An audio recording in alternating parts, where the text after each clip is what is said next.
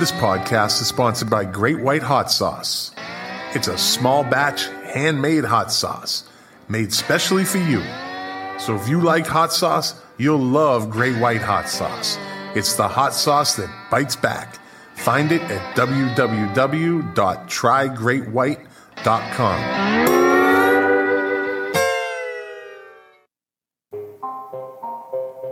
Well, here we are, episode 65. And on this episode, I bring back my buddy Mark Smith from the Music Relish podcast. We're going to talk about the death of Paul Ryder, co founder of the Happy Mondays, and uh, rock docs, rock documentaries. I think Mark likes those. So sit back, take a listen, enjoy the show.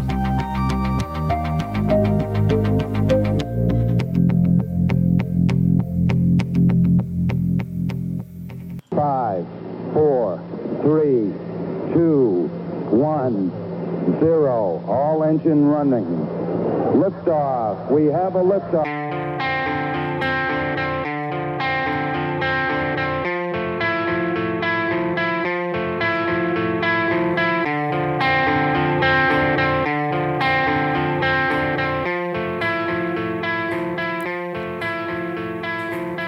The KOFB studio presents Milk Crates and Turntables, a music discussion podcast hosted by Scott McLean. Now, let's talk music. Enjoy the show. All right, welcome to the podcast. Let me do a little uh, fixing here on the live stream. Like I said, welcome to the podcast. You know the name of it, so I'm not going to say it unless you're watching on Twitch. Since uh, this podcast, well, it was it was new to Twitch before. Then I went off Twitch. Now I'm back on Twitch. So uh, name podcast Milk Crates and Turntables, as you probably see if you're watching on Twitch. So, anyways, uh, oh, I forgot to say thank you to Amanda for that wonderful introduction. Amanda's going off to college. Yeah. She's going to FSU, Florida State University, where her brother just graduated from there. So one leaves, one comes back. It's okay though. They like having him around.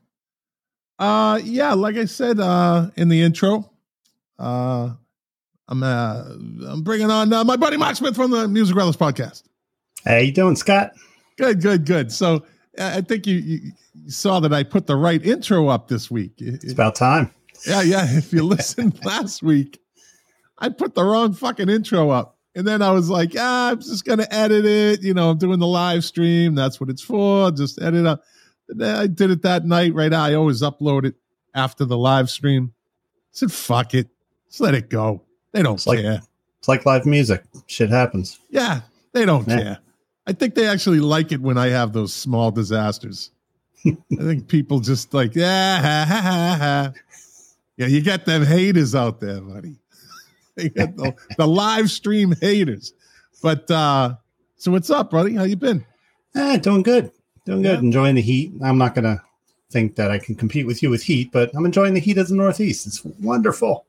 You know, you live down here enough, and, and Tom Spallone, a host of the uh, Going Postal podcast, will tell you, you kind of just you learn how to work around the heat down here. It's not like it's walking on the fucking sun. People are like, oh, Florida, it's fucking hot down there. It's, it's humid up there too. Yeah.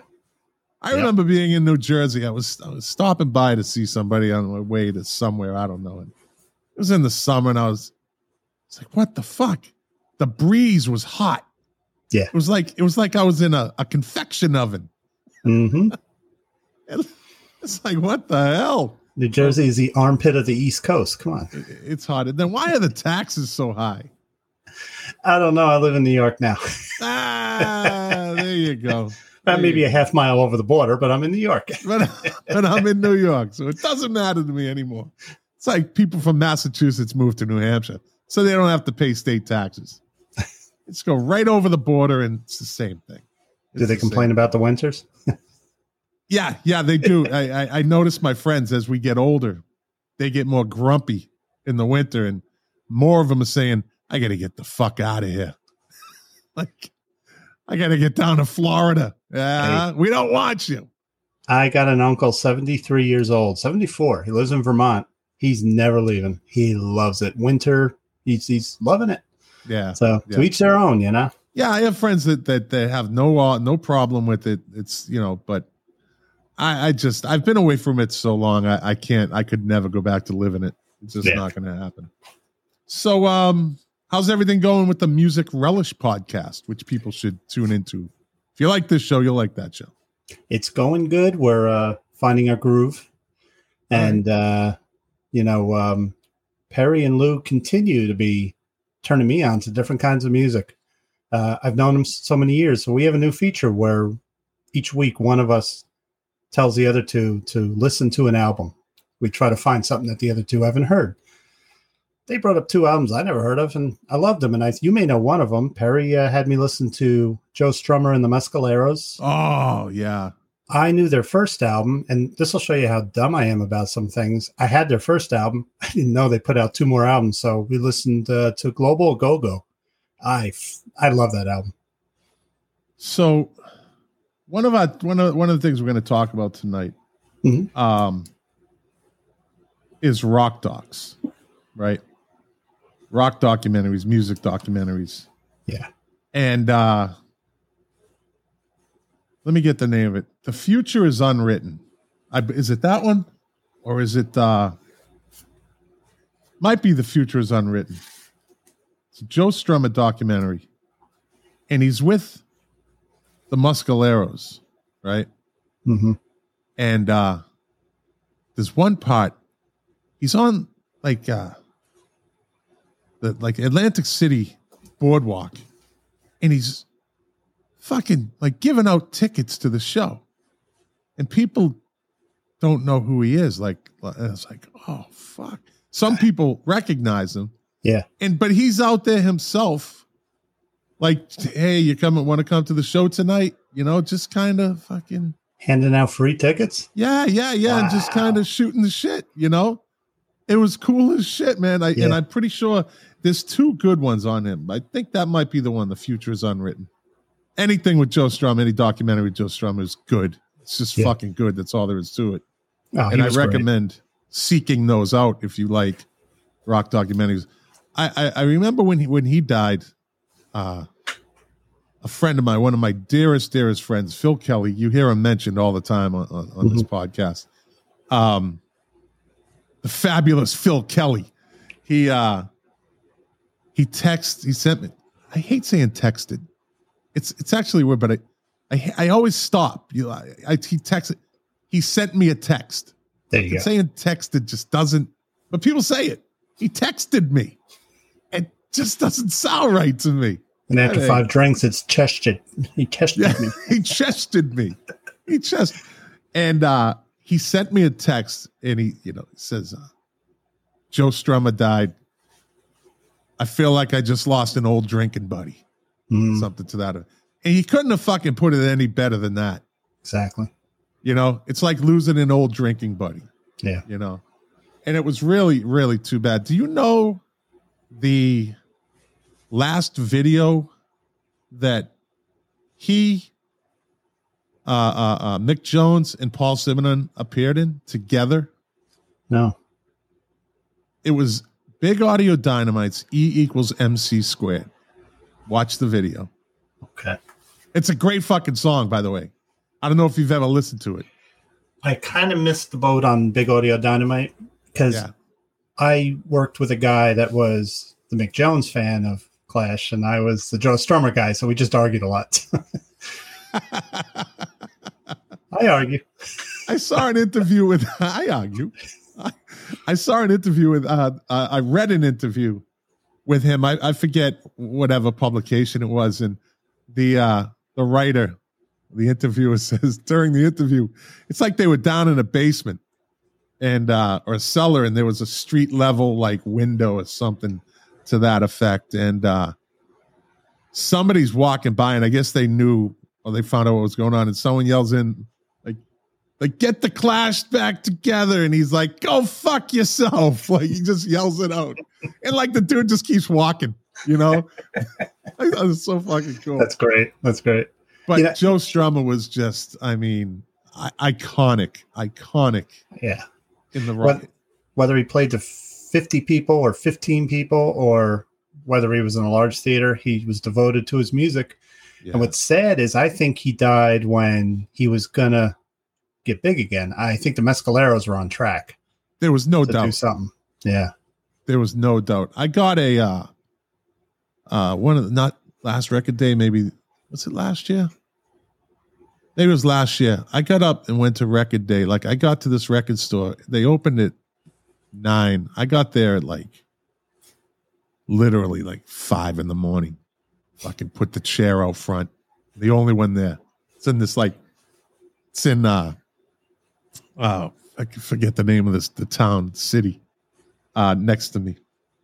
And uh like I'm sitting there like a homeless person in a doorway, right? And I got there early because they had one bot one the gorillas uh gorillas, not the gorillas. Gorillaz released a box set of all their albums. And they listen, whoever does the marketing for that group, and I believe it's Damon Albarn has a lot to do with it. Fucking brilliant marketing Yeah. for Gorillaz. Fucking brilliant. They know how to get you. And they get me almost every I don't know if you see in the background, right? That that statue right there. Oh, yeah. That's a statue of uh 2D, one of the characters from Gorillaz, the lead singer. I had that made in the Philippines. Custom made. Yeah, two of them. Wow.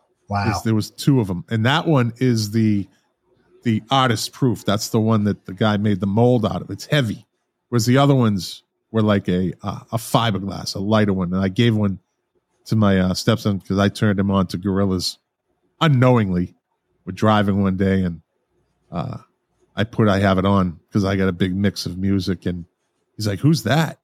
And at first, I had him listening to Korn. He loved Korn, like he was all into him, right? I took him to see him, you know, the whole thing. And but Gorillaz, he just like lost his mind. Like he became like a super fan. I think during one of their tours two years ago, he had an Instagram account, fucking had like two hundred and fifty thousand followers or some shit like that. wow. Yeah, and, it, and he posted all he posted was Gorillaz stuff. Uh huh. So, yeah, I had that made. But I'm sitting in front of the store, and the one of the other things I got that day was a uh, Joe Strummer Muscalero in the Mescaleros picture disc. That was pretty cool. I love It's like- picture discs. It's like a it's like a mug shot of him. He's it's a black and white, and he's just staring at the uh at the, but the fucked up thing is the the the uh the the hole in the middle of the vinyl is right on his nose. I can put it directly on his nose. Better than his forehead, right? Yeah, yeah, yeah. I got a uh I also got a Deftones picture disc that day. You like the Deftones? Have you ever listened to them? Never really listened to them. Um, it's one of the bands that kind of flew under my radar. Yeah, that was that uh new metal they called it, and I we did a a show on it. We talked about it in one of the pod in one of the podcast shows episodes about uh how a lot of these old metal guys don't didn't like that movement in the early '90s of the new metal. Yeah. They're mixing like the DJs in there, you know. You know, new metal. I, I, but Korn to me, that's to me the my favorite band of that movement. They're Yeah. not new. The, see, that's the thing. I don't know how Yeah. they get lumped in there. They don't have a DJ. They don't have any. They don't rap. I mean, it's it's not like Jonathan Davis is out there like like Fred Durst. But they definitely weren't like the old metal, and I think that's No, why they got they- lumped in. You They know? were just as hard though. yeah, Like, this shit is heavy. yeah, oh yeah, This shit is heavy. I mean, they don't fuck Sure. around. There's nothing light with them. Yep. They're not going to pull an Alice Cooper and do an "Only Women Bleed" type fucking song. That's for sure. what was that? Although he was that was Alice selling out to the to the ballads. I probably I, I bet you he looks back now. Although that song probably made him a lot of money. yeah. Wonder if he ever looked back and said, "What the fuck was I thinking?" Okay, I know the golf course he plays on in uh, Arizona. I'll tell you what it is after the show. Go up to him and say, "The fuck were you thinking?" Yeah. if I ever go back to Arizona. That's actually a public enemy song, going back to Arizona, about how they were the last state to uh to make Martin Luther King Yeah. Day a federal holiday. It's actually and I'm a big public enemy fan. so Me that's too, why I me too. that, going back to Arizona. Yeah. Uh Yeah, I saw U2 uh, with a bunch of my friends. I was stationed in New Mexico in Albuquerque at Kirtland Air Force Base, and uh, I flew my late brother, God rest his soul, out to uh, New Mexico. Then a bunch of us flew to Arizona and saw them at uh, Sun Devil Stadium. Saw U2. Uh, with Rage Against Machine backed them up. And I'll tell you what, man, we got there early in the day, and by fucking five o'clock, it was like 115 degrees. Mhm. Like they were out in the pool. I'm like, no, no, no, no, no, no, no, no. Did you ever see that James Wood uh, uh movie Vampires? It's just called Yeah. Vampires. yeah. Really fucking good vampire movie. They would bury themselves in the dirt, like Yeah. they, during the. I was like fucking that, except I closed all the curtains. I like I wasn't even letting a ray of fucking sun in that room. I would not walk out until the sun went down, and it was still fucking scorching hot. Be like Al Pacino in that movie where he's in Alaska and he's keeping the curtains closed because he's a he can't sleep and he's insomnia. Yeah, But- yeah. I, I, I, trust me, it, it was Yeah. like fucking. What's it? Thirty days of winter, thirty days of night, or something like that. It- yeah. everything's dark. I did that, man. But uh, I know. I was in Phoenix with my sister in July, 120 degrees. I'm Ooh. rough. I couldn't even think of going to a concert. and forget that. Oh, it's a dry heat. Yeah. Now I know what a fucking pizza feels like. Uh, when you're baking a lasagna and you open your oven, that's dry heat. That's you dry like it? heat. exactly. And You always go, ooh, that's hot. No, no, no, no, no, no. I'll take a little or a lot of humidity. At least I get something out of it. it's not dehydrating me like like you don't even know you're dehydrating in dry heat. You have no right. idea. That's true. You have no idea. Until you pass out and then they're waking you up. you know? what happened? If, you pass out on the cement, you're just going to be like an egg. They're going to like a, a stretch Armstrong melted onto the cement. They're going to peel you off. Your skin is going to stay behind. Fuck Arizona. They can Yeah. have it. They can have all that shit. Anyways, so um, yeah, it was a sad day for me last week. Uh, I don't know if you're a fan of the Happy Mondays, but Paul Ryder, the uh, bass player and founding member, along with his brother, lead singer Shaun Ryder, who, speaking of Gorillaz, does that song, Dare, each dare. Ooh. Anyways, watch the video. Watch the I video. I think you just turned me on to a new group. Yeah. Oh, you don't, dude, you will not be disappointed. Start from their first album. Yeah. Start from their first album. So that's my con- my contribution to the Music Relish podcast. Thank you. Listen, listen to the first Gorillaz album. Anyways, um, and you'll follow suit all the way through. Uh, yeah, Paul Ryder, um, died, and it was kind of weird how he died. He he lives in L.A. or he lived in L.A. And uh, whenever they went on tour, he would go back to England. I think they they they they were from Stratford, England, and made their way over to Manchester. They they kind of bridged the gap, but I'll get to that in a while. Um, and uh, he got off the plane, and he was complaining, really complaining about a headache. Headache. My head's pounding. My head's pounding. So he always stayed at his mother's house when he was on tour. So England would be like the central location. And uh went to bed and never woke up. His mom found him in the morning. And uh Wow.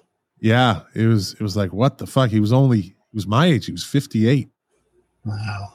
Yeah, so they don't know what it was. I'm waiting to see the follow up on it, but uh I'll tell you what, the Happy Mondays uh yeah, they were from Salford, Salford, that's it.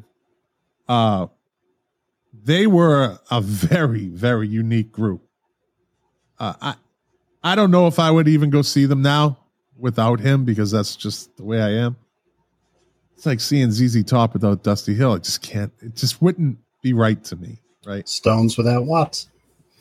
Yeah, yeah, absolutely. As much as he was the quietest one in the band, um, it's the same thing. So his brother Paul played the bass, Gary Whelan played drums, Paul Davis on keyboard, Mark Day on guitar, and then Mark Besberry later joined as uh, like a dancer percussionist. And I don't know if you've ever seen any of their videos or anything, but Bez just kind of just kind of does that that Stone Roses type that just he kind of stands in place and moves around and shakes the tambourine. And Yep. he was a friend of the band, and, and they just brought him up on stage one night during a show. Um, I believe it was probably at the factory because that's where they. No, no, not the factory. I forget the name of the club uh, that they used to play with. It was owned by uh, by New Order.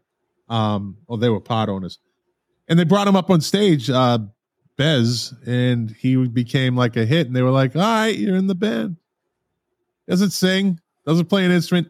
He's just like a hype man, you know, Uh, just like in a ska band. Almost every great ska band has that dude Yeah. that just fucking dances, just dances around with the tambourine, just shaking the tambourine. Pump it was like crowd. Yeah, Ranking Roger, who was in um a General Public, right? And General Public was an offshoot of the English Beat. Ranking the- he was the black guy. He always wore the hat, and he would do that. He would just like jump around the stage, do that that um that ska type dance, very quick, quick movements, rhythmic, very fast rhythm, because that's ska's like that.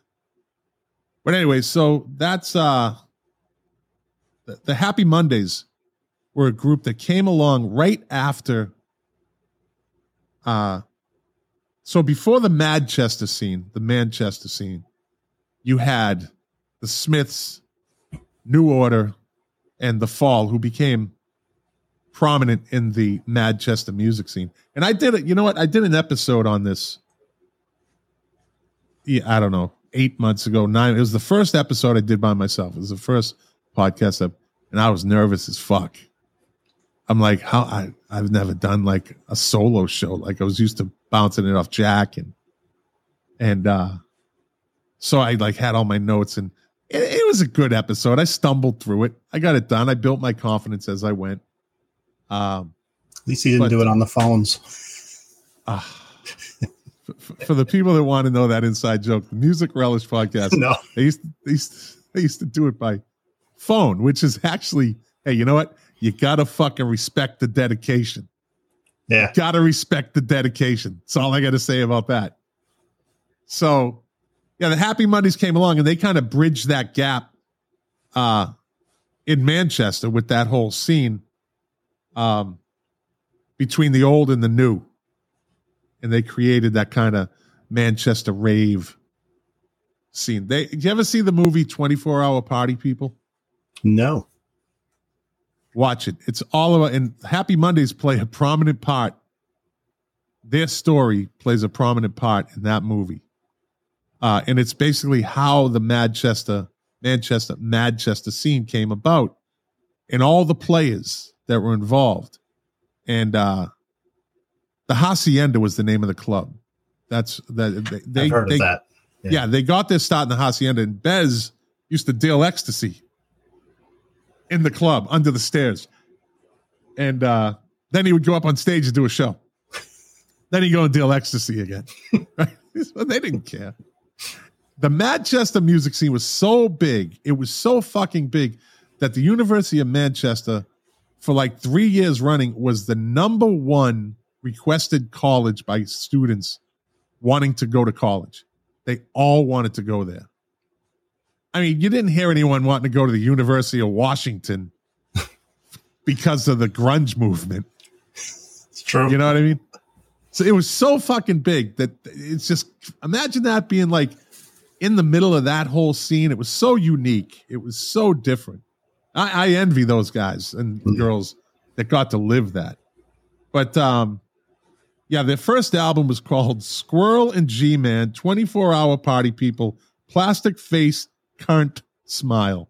C A. R N T. That's current smile. Uh-huh. See you next Tuesday. Yeah, yeah, yeah. Ex- exactly. Um, and then they their, their biggest album though was uh Pills, Thrills, and Bellyaches. That had Step On and Kinky Afro. Two good songs that you might want to listen to also. I think I've heard Kinky Afro. That sounds very familiar. Yeah, yeah. So um yeah, so Paul Ryder, um rest in peace. You are an icon in the uh in that whole scene, the early 90s. you know, out of that came like the Stone Roses, uh, a whole bunch of groups came out of that scene. They didn't really like. I don't get it. Like I, I was out in California. Fortunately, I think probably cities like that, like California. I was in Northern California, but K Rock covered the whole state, right? Hmm. And K Rock was like WBCN in Boston on the other side of the coast. They always advance. They always a step ahead of everybody else with music. Um, like WBCN in Boston was the first radio station to play U2. Like they had a good uh, uh, uh, what do you call it? Studio chief or whatever, programming manager, good program Program director. Yeah. program director yeah uh so yeah yeah that's kind of uh that kind of sucks Too and, young. and again if you see the movie when you watch the movie 24 hour party people I, I noticed this i was like fuck that's that's paul ryder he plays a gangster in the movie Okay. Yeah, and I'm watching it, and I'm like, my brother kept saying, "Watch the toy, watch it. You got to watch it." So I finally got around to watching it because he knows I like, and he actually, for a guy that was hardcore Allman Brothers and all that, he kind of eventually came around. Now he's going to listen to this, and he's going to be like, "I always listen to that." Now he used to dog me for listening to that shit. He used to dog me for listening to rap, and now he's a big fucking Public Enemy fan, Wu Tang Clan fan. Like he he he got it. Like he waited. Yeah. You know how you do that? I think Yep. you said that last week. You're like you don't really jump on the wagon. Something's hyped. If if don't ever tell me listen to this CD. It's the best effing CD in years. I'm going to hate it. I'm not going to like it. But maybe three years from now, I'm going to be like, "That's a good CD," you know. But yeah, Yeah. it's Yeah. So he came around, and all of a sudden he's telling me, he has the balls to tell me, I told you to listen. I'm like, are you fucking kidding me? fucking asshole. he just knows. He just he throws that to get under my skin. I've always listened to it. No, no, no, no. You used to you used to hate that shit, but you got to give it a chance, right? I always said- chance. Public Enemy was. If you're a heavy metal fan, hard rock fan, Public Enemy was that to me. That's why I love Public Enemy. No bullshit. Yeah, yeah. Great stuff. Yeah. Whole different different sound, different mm-hmm. style. But that's what stood out in rap, like groups like that. And Eric B and Rakim, different, totally different sound. Even moving up to Gang Starr with Guru, how he had that kind of Mhm. monotone style in his in his rapping. And you know, you get Tribe Called Quest when Q Tip went out on his own Yeah. and had some really good shit too. You know, but that's another do, do you, you like rap? Yeah, I like I like my problem with rap was like any music in the beginning it was great. And I when I say the beginning, you know, in the 80s, it really be we know it began in the 70s, but it, by the 90s, you had that where it went jazzy. You know, there was a lot of rap that was sampling old Blue Note records, and I love that. Then after that, it got watered down. Like any music, it happened to heavy metal, you know, and then there's a lot of just, you know, the, the, the rap was about drink a beer, you know, and all that stuff. The lyrics of of the good stuff, I mean, the good rap, it's it's poetry. Yeah. So, yeah. there's some uh there's some good early 90s rap that doesn't really I, I don't know if it if it will ever get the credit it deserves like the Pharcyde leaders of the new school i there's uh you know even even uh uh what do you call it um fucking uh opp Mhm. can I think? Why I can't think of the name of the group? I know it. Like, here we go again. I do this Me too. every fucking show. I draw a blank. Um, there's a lot of good rap in the early '90s that kind of got breezed over. Yeah. Uh, that I always have on a playlist. Always have on a playlist. Well, it's because it got so big. Yeah, it got so big. There were so many bands. Yeah, MTV was trying to push every band, so no one got really good coverage. But like heavy metal and like so many other forms of music, rap rapidly went down different avenues, which I appreciate. Some I didn't like, and some I liked. There you there's go. Lou. Naughty And by nature. That's right. Yeah. How can I fucking? They were one of the biggest like rap bands, hip hop bands of the early '90s. They were the, Yeah. and they were good. They were good. Mhm. They got commercial because they were so good, which I think might have been a detriment to them. Yeah. And they might have made their money, but uh, they were from New Jersey. They were. They were. They were. I think Yep. they were out of Newark, maybe. Yep, I think so. Yeah, yeah. Um, was it uh, uh, Treach and Vinny, something like that were the name their, their names. But uh yeah, so I don't know where I was going with all that. I kind of once again get myself sidetracked. Oh, you're Where talking about we? your you're talking about your brother Yeah, yeah, with the, yeah. with the brother. English rock. Yeah, yeah, yeah. Oh, that's right. That's right. With 24 hour party people. Thanks for keeping me on track. Jack would have just let me hang out in the wind. Um oh by the way, let me send it out. Hey Lou, uh you'll be on next Wednesday, by the way. So clear your calendar. I'm only kidding. You I'm not telling you what to do. I'm not good at that. I was just telling Mark. Uh, Lou, you're welcome to come on next week if you want. Is that better? And and Tom's the only one that got away with a doctor's note. No one else can. Yeah, yeah. No, no one else. And I got to track Tom down. So, um, and if you're still around, if you're not up, you know, getting some fucking maple syrup somewhere In Vermont. in Vermont. Hey, it's my roots. Come on. Hey, th- really? Are you from Vermont? No, no. Uh, my grandparents. I have an uncle up there. So when I was growing Oh, up in. Jersey, our only vacation every year, because my dad was a shoe salesman, we went to Vermont. You know, so I grew up basically, and I've spent a couple winters up there. And I was going to spent a lot say, of time. Yeah, that's nice around the holidays and shit. No, Oh, yeah, yeah. yeah. Yeah. absolutely. I don't know if I've ever been to Vermont, believe it or not. Yeah. You know, you know what's great about Vermont? No billboards allowed. So the minute you go from the New York side and you cross it, you don't see the billboards for, you know, apple Yeah. cider, this and that. It's really you, you don't notice it till you don't see the billboards. It's great. You know, Boca does that. There's uh there's a Costco here in Boca that you would never know if you were driving down the street. They they don't have that big Costco sign. You have to know where it is. And when you turn, Yeah. like you turn right off of the street, and then you see the Costco sign. They made them put it way back. You know, um, there's a, a gated community right across the street, and I'm sure they were losing their fucking minds when they built that thing. But Yeah. they benefit from it. I actually got assaulted in that one time. I When. I first met my girlfriend, yeah, my now wife, she was my girlfriend. We went over there, and this fucking old lady, like, literally jammed me with her cart. I mean, I, I lived in Hollywood, Florida, which is as middle class as it gets, and I never got accosted at a Costco. I got a Costco'd. she fucking hit me with the cart, like, get out of the way. What the fuck, old lady? did you um fuck you up. I don't know if you have ShopRites up in Massachusetts when you were growing up, but ShopRites are a big supermarket chain and I got it same thing. Back of the ankle, that tendon that runs up that Ah, yeah. right into that. She Yeah. said I got ahead of her online. I didn't get ahead of her. Uh, Just kept Uh. patient. Just keep quiet. fuck old people.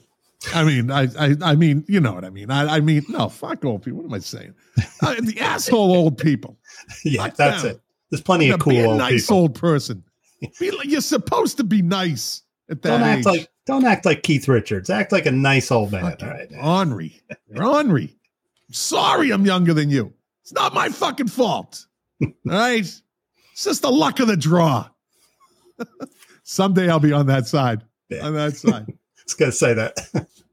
You know what? That's a funny uh, uh, uh, lead in because I want to talk about um,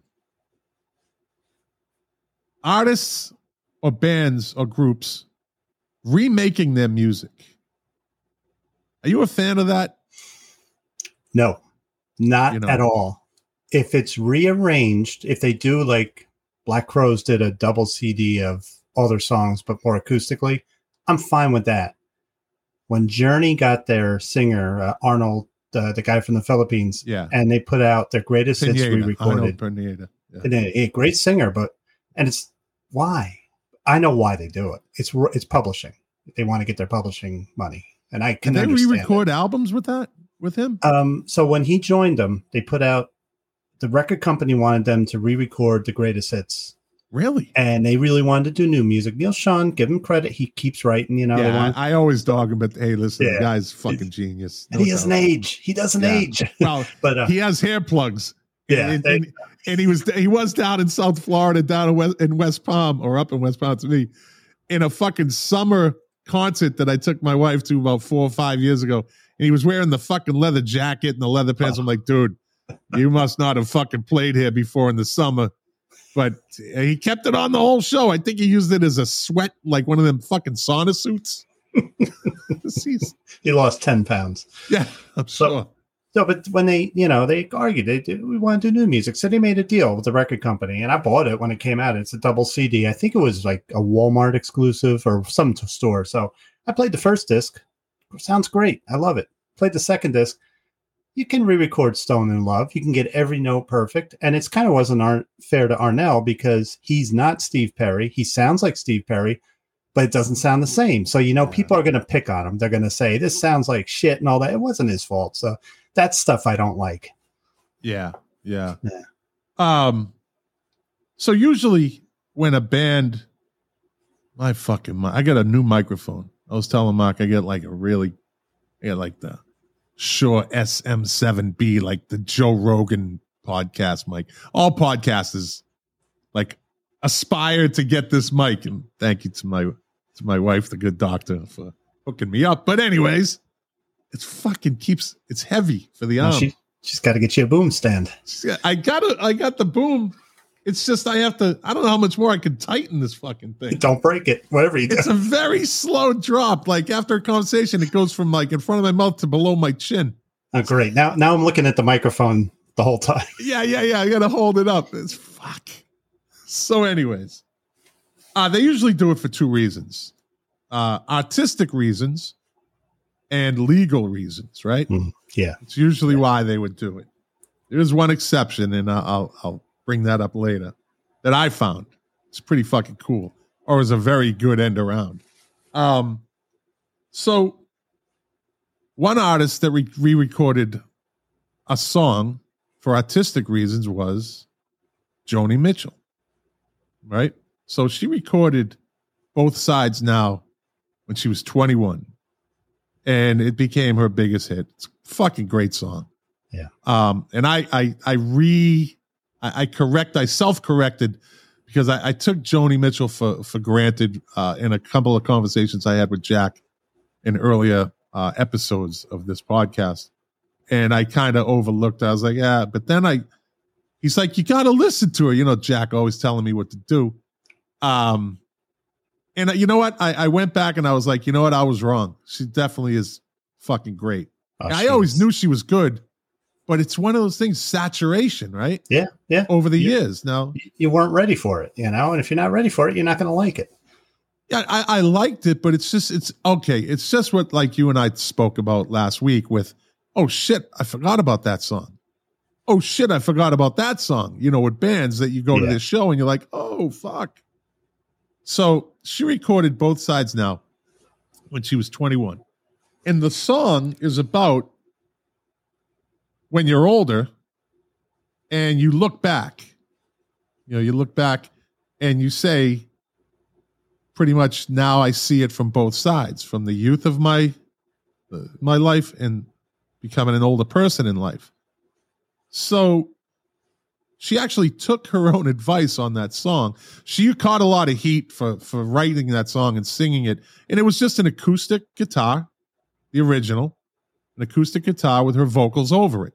Fucking beautiful Mhm. beautiful.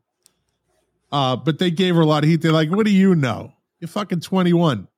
How can you speak on both sides? You haven't been there yet, right?" Hey, fucking critics. She was an artist. She, She she's a great, yeah. Yeah. She, yeah, uh, she's one of the one of the greatest. So she's, Yeah.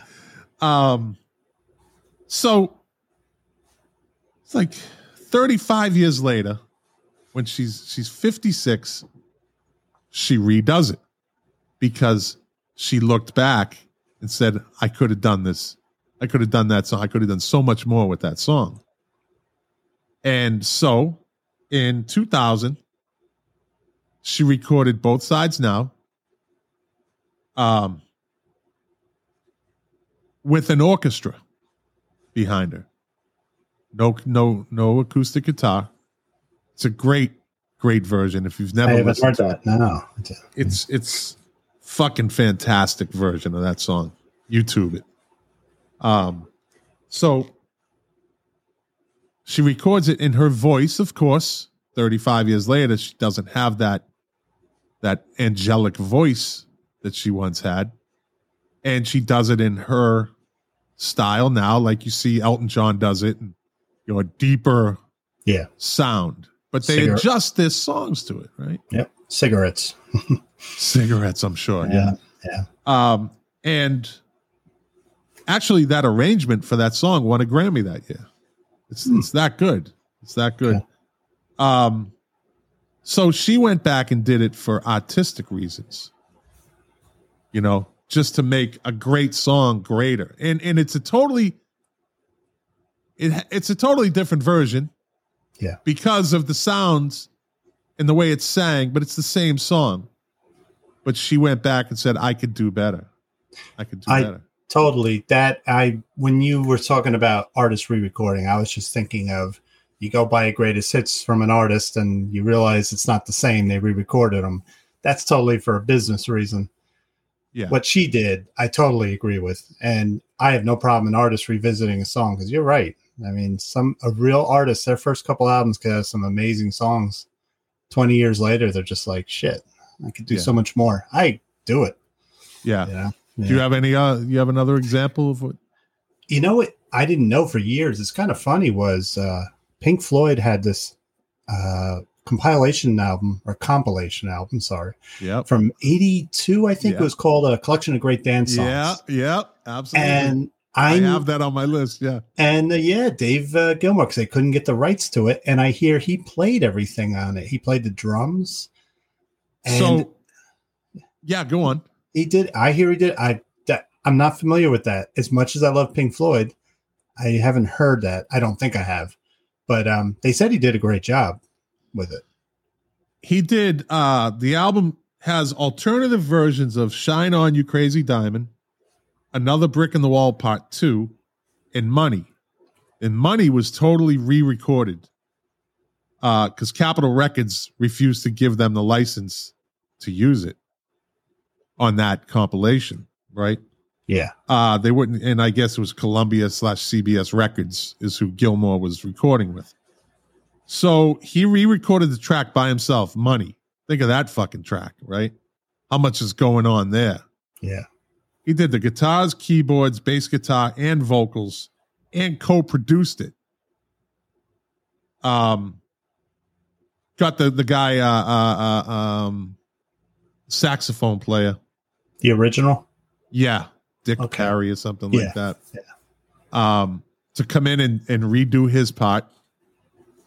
Uh, and yeah, he said, "Fuck you, I'm gonna do this." I'd never heard of that album. I'd never heard of that album. Have you? Which one? That one, uh, com- the, the greatest dance songs, Pink Floyd's. It it was. I remember seeing it. Let's see. That I was probably twelve or thirteen years old. I was really going to record stores. I saw it. I never bought it. And then later, years later, I'm like, I got all the songs, so why buy it? Now you can't find it. I don't think, and uh, you know, it might be a good collector's item to have.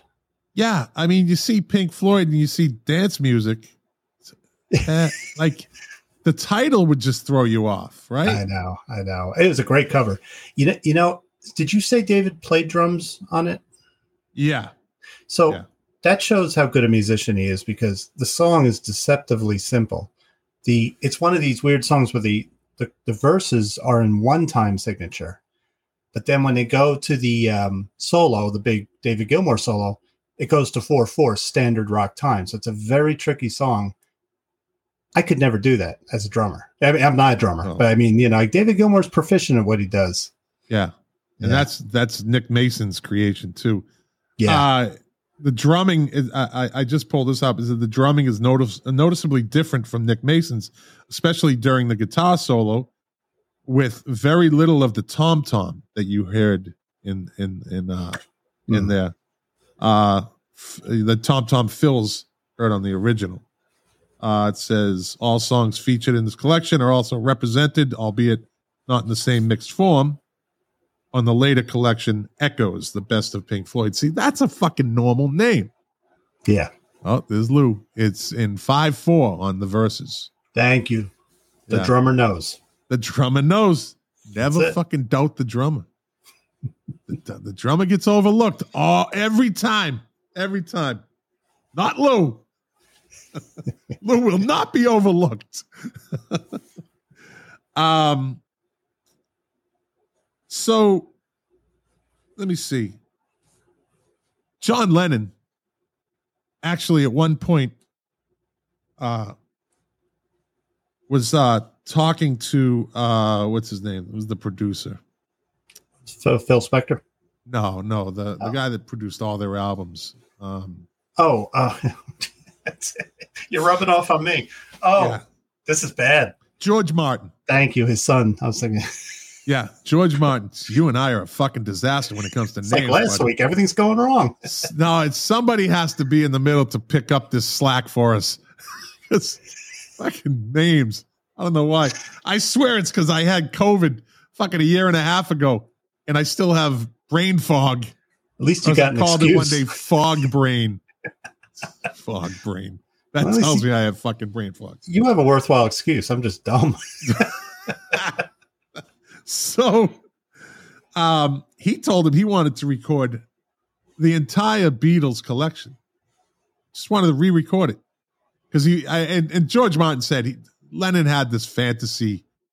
He, his fantasies and his delusions were bigger than what Yeah. reality is. And uh he, he said to him, uh, even Strawberry Fields? And he's like, especially Strawberry Fields. Never did it. There are two versions of Strawberry Fields, if you've ever noticed. There's a slower no. uh kind of yeah, there's there's a slower you can see it's probably a beat slower, a tempo slower uh than than the original and it's got a, like a deeper sound to it. Check it out, seek it out and uh you'll see. But uh Yeah. yeah, he wanted to re-record everything. He I don't know if Rev- so Revolution. There's three versions of Revolution. I don't know if I count the third one though. So you have Revolution One, which is the B side to Hey Jude. That's a fucking great sounding, 45 right there, right? No, that's Yeah, the na yeah. na na na na na na Oh, na, na. okay. That's the fast, Okay. the one that that you hear. Yeah. Then there's the second version. Where- Yeah, it's a jam. Like the last, it's like a 10 minute song. It's on the White Album. And the last Yeah. five minutes is just them jamming. Mhm. Don't you know it's gonna be? You know, like it's just one of those things.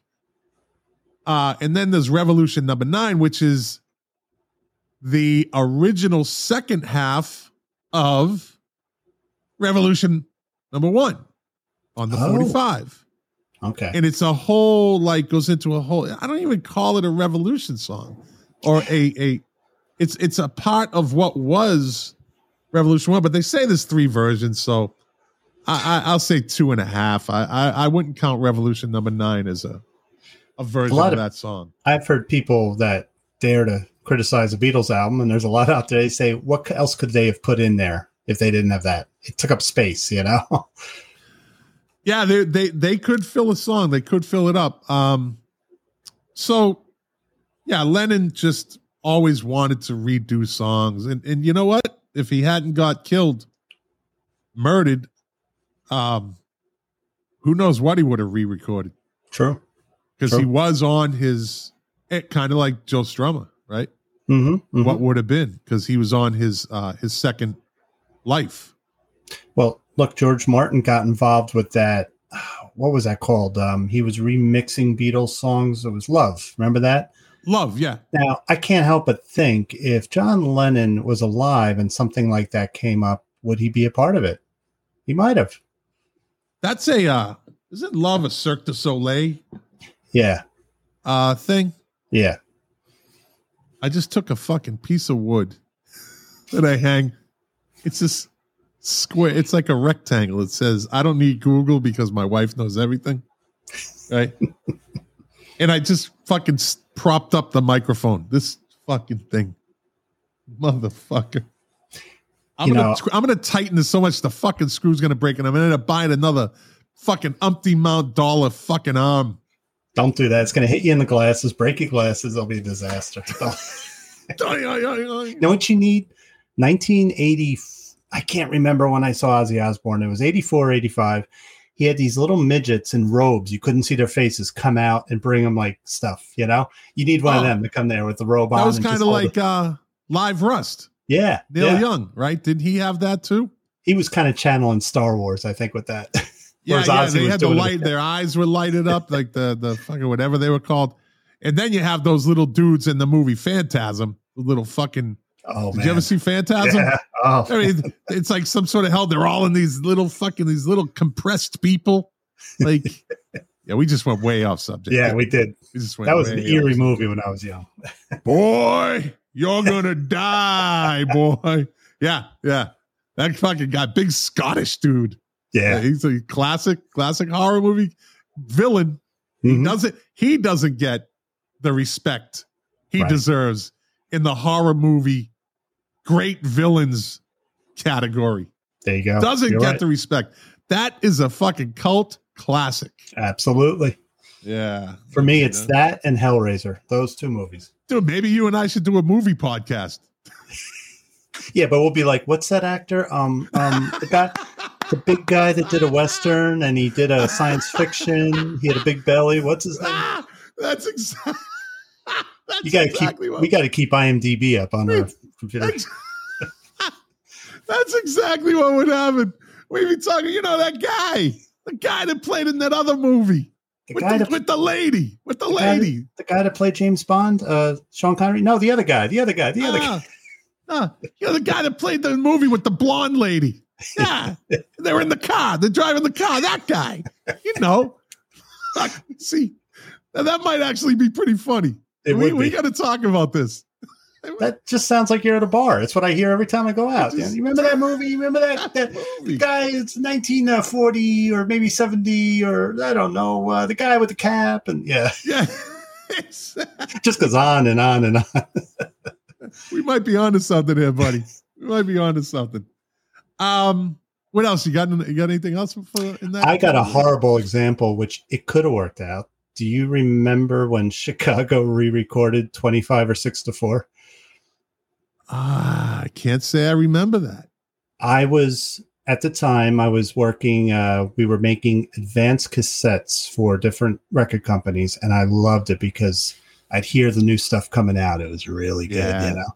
So I see now Chicago in the late 80s, early 90s, you know, they were a commercial band. I didn't like them. I liked them in the 70s. Um, so I see Chicago re-recording of 25 or 6 to 4. Like, oh, is someone going to do the guitar solo? How's this going to sound? It's got a drum machine through the whole thing. And they Oh. changed the whole rhythm where the original was doo-dun, ch- the Yeah. re-recording is boom boom boom psh, psh, Oh, boom. that's horrible just hor- oh it, and it went down in flames it went Who down sang it? um Peter Peter Cetera? no i believe he was out of the band by then he had already quit Yeah, and was doing a solo Yeah. you know great bassist but yeah he he took the money um but Yeah. yeah that was career suicide i mean they couldn't dig the grave any deeper with that Oh my lord! You know, uh, um, Jimi Hendrix. uh, I don't know if you saw the. I think it was a three part, maybe more, uh, uh documentary because we're going to talk about some documentaries on Chicago. You ever see it? oh yeah yeah that's great And uh, uh, what is his name? One of the horn players, one of the original members. He's like uh, one of the driving forces in the band. yeah the guy the guy The uh, guy, yeah, you know, the tall guy, fucking Yeah, I tall can't- guy. I think he's got a beard. Maybe he doesn't. You know that guy. plays a horn yeah, yeah, he's one of the horn guys. yeah He said that uh, they they were playing somewhere, and Jimi Hendrix came up to him after the show and said, "You know, your guitar player better than me, yeah Terry Yeah. Kath." Mhm. Right. I, I was talking, we were talking about Chicago on the Music Relish the other week. And uh, if you listen to the first album, there's a track called Freeform Guitar. And it's, you know, it's just, it's basically feedback and whammy bar stuff. But if you listen to what Terry Kath was doing in 69 with feedback, it did sound ahead of sound wise of what Jimi Hendrix was getting. He was onto something. He was a fantastic player. Dude, it's fucking unbelievable. And his voice, he had a better Yeah. voice than Jimi Hendrix too. Yeah. He had more range. hmm You know, Jimi Hendrix is just Jimi Hendrix. He's got that Yeah. cool style. He but he never deviated from that. Yeah. That's all. Very rarely did he raise his voice in a song. Right. You know, maybe in uh, All Along the Watchtower, he gets a little loud. But for the most part, There's a few songs where you try to hit high notes and you hear his voice crack. He had Yeah. a very monotone voice. I loved Yeah. it, but that was it. yeah, Yeah. that was his sound, you know? Yeah. Yeah. Um, so you have the artistic reasons, right? And Radiohead had their like the song "Nude" was supposed to be on OK Computer, and they didn't like it, and then they jumped.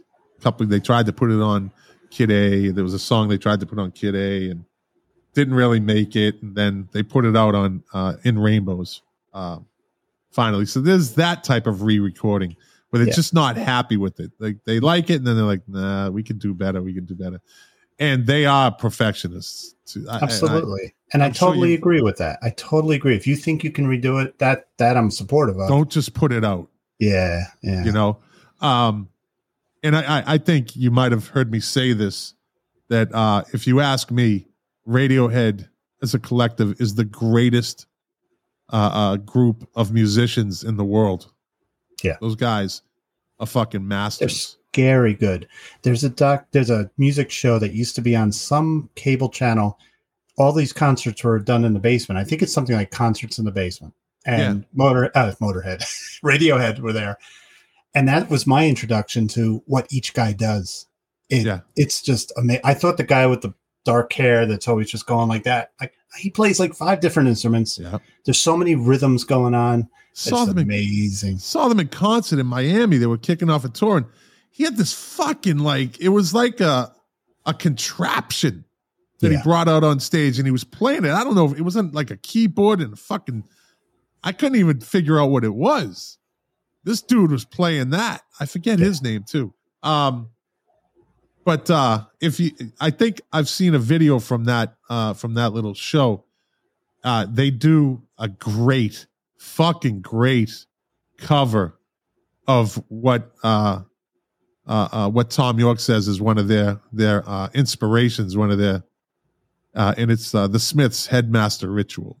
hmm So I don't know if you've ever heard the Smiths version, uh, their the original version, Headmaster Ritual. It's great. Go listen to it, and Okay. then and then go and go and YouTube Radiohead Headmaster Ritual. Okay. Headmaster's Ritual. They are fucking just they are just lightning, man. They're so fucking good. So good. So you get the the then you get the legal reasons, right? Yeah. Which usually are copyright ownership issues. Uh, master track ownership is always contentious between the studios and the artist. Um, a great example in current day is Taylor Swift. This guy Scooter Braun was he he recorded all her albums in his studio when she her first six albums and then she wanted to do something with it he's like I own them. I own the masters. You can't you can't do anything. I I get paid for whatever you do. So she's broke off and already re-recorded uh her first two albums. Maybe on her third now. Um I say good for her. yeah, and they're they're exact. They're exact, but it's her recording them. hmm You know, she does, I believe, own the rights to the um to she wrote it, so she has the publishing rights, right? Yeah. I would believe. Hopefully. Oh, she she has some sort of rights to it Yeah. since she Yeah. wrote it. Um, so she's in the process of doing that. Now, an interesting one, very interesting one, is the Righteous Brothers, Unchained Melody, the song, Mhm. right? What is that song famous for in in today's society? Like in Patrick Swayze making a Yes. pot with clay. yeah, from Yeah. Ghost, right? so that song, absolutely, like that. That is the scene in that movie, right? Yeah. It's a it's a it's a, a cinematic, like you know, legendary cinematic scene, and that song just fucking does it. Like that is Mhm. the just seals it, right? Yeah. Whoever the director was, fucking like created a small masterpiece right there making it so iconic. It's an iconic scene in a movie. Yeah. Um, so what happens is song blows up, right? So we're going back to what was it? 1990? Uh, 1990 that movie came out. And uh so the song blows up and people start going to the store to buy it. And well, record stores don't keep fucking records from 1966 in 1990. Like you Mhm. have to go to a used record store. In 1990, there were probably so few used record stores, those fucking hardcore dudes or, Yeah. or ladies that are like, I- I'm sticking with it. There will be a fucking revival. I'm telling you, there will be a fucking revival of vinyl, and I'm gonna be the fucking king or queen of that shit. You motherfuckers. Keep going with your fucking MP3s and CDs, and well, there wasn't even MP3s back then. Yeah. Right? So the only way you can get it is through a 45 because that song was tied up in so many legal battles or had some sort of funky legal ease that you could only buy it as a 45. Hmm. Nobody's fucking buying a 45 in 1990. People were throwing that shit out yeah. which I'd still throw out 45s. But Dave Phillips, big fan of the show, also watches my other live streams. He is the king of the 45s. I call him the king of the 45s. Um, he probably has it. Anyways, so what do they do? They say, okay, Righteous Brothers, it's uh, I don't know, 66. You guys recorded this. Now we want you to re-record it in 1990. So that's 76, 86. It's 24 years later, right? They want them to re-record the song. I just I just wonder why they couldn't find the original tapes and re-release it. I guess they were lost. They probably had them, but for some reason it could only be released. Oh, somebody owned it. Yeah. Yeah. Yeah. So um they get the Righteous Brothers in the studio and um Bill Medley, right? Yeah. Is that his name? Bill Medley. Bill Medley. Bill Medley and uh Hatfield. Uh, what's his first name? The singer. He's got the high. He's the one that Yeah. sings that song.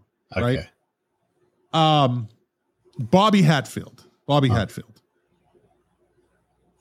So they get him in the studio and they record this track.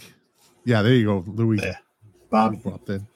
Uh, and they record the track, but the problem is they don't have an orchestra behind them. They have a synthesizer, like create Hmm. recreating the sound. And also, Bobby Hatfield just can't hit those notes 25 years later like he could in 1966. Yeah. But they got to get that shit out on cassette and CD. And I even I do believe that back in the 90s, early 90s, CDs could come in singles, like Yeah. like like Yeah. a 45. You could buy one About that big. song, yeah, mm-hmm. on a CD. got a lot of them. Yeah. Yeah. That are fucking worthless today. But anyways, throw those. Keep the keep the vinyl 45s. Throw that shit out. They're good if you get ma- mad at somebody in your family. Just Fucking Chinese. Yeah, yeah. Fucking Chinese uh, star. And I don't care if you think that's racist. Fuck you. Not you, Mark. Fuck the listener. You can't say Chinese star. That's racist. That's now you're being a, a, a xenophobe. Fuck you and your xenophobe bullshit. Anybody fucking- can become a markophobe, but it's okay. I'll take it. I'll take mock, it. microphone. You do seem to have a small fan club brewing from this from your appearances on the Milk Crates and Turntables podcast. um, so they go in the studio and they re-record it. Oh, Dave, see, Dave, you blew it. You're too honest. Dave Phillips, King of the 45, just commented in, I didn't have the 45. Buddy, when I'm when I'm hyping you up, buddy, go with it. Go with it, Dave. Doesn't pay to be a fucking good guy. I want to make you famous and you fucked it up. See, now you just took two steps backwards. You might even just be the prince of 45s now, buddy. You should have just let me go, buddy. But he's a nice guy. He's honest. Honesty doesn't pay off all the time.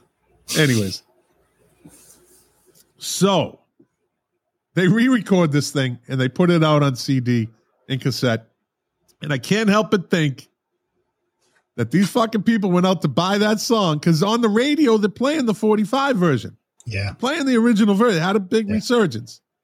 But you go to the fucking record store because you had to go to physical record store, hmm a brick and mortar place, and uh, buy it. And you get in your car and you're like, yeah, I fucking righteous, brother. I love fuck, Dad, it's a fucking great song. Me and my girl are gonna listen to this shit. And then you hear that version. You're like, the, er, the early '90s keyboards, I could had the worst string sounds. and like, you know, what the fuck is this? like, what the fuck? And, and, and, and, it, I don't think it was easy to return a CD back in the day. I think once it was opened, you couldn't return it uh, record because store of the owner. bootlegs, right? Nah, yeah, record store owner told me that. Um, all right, so he he sold uh, one of the reissues of Pink Dark Side of the Moon, and there were some with uh, quality control issues. It could happen.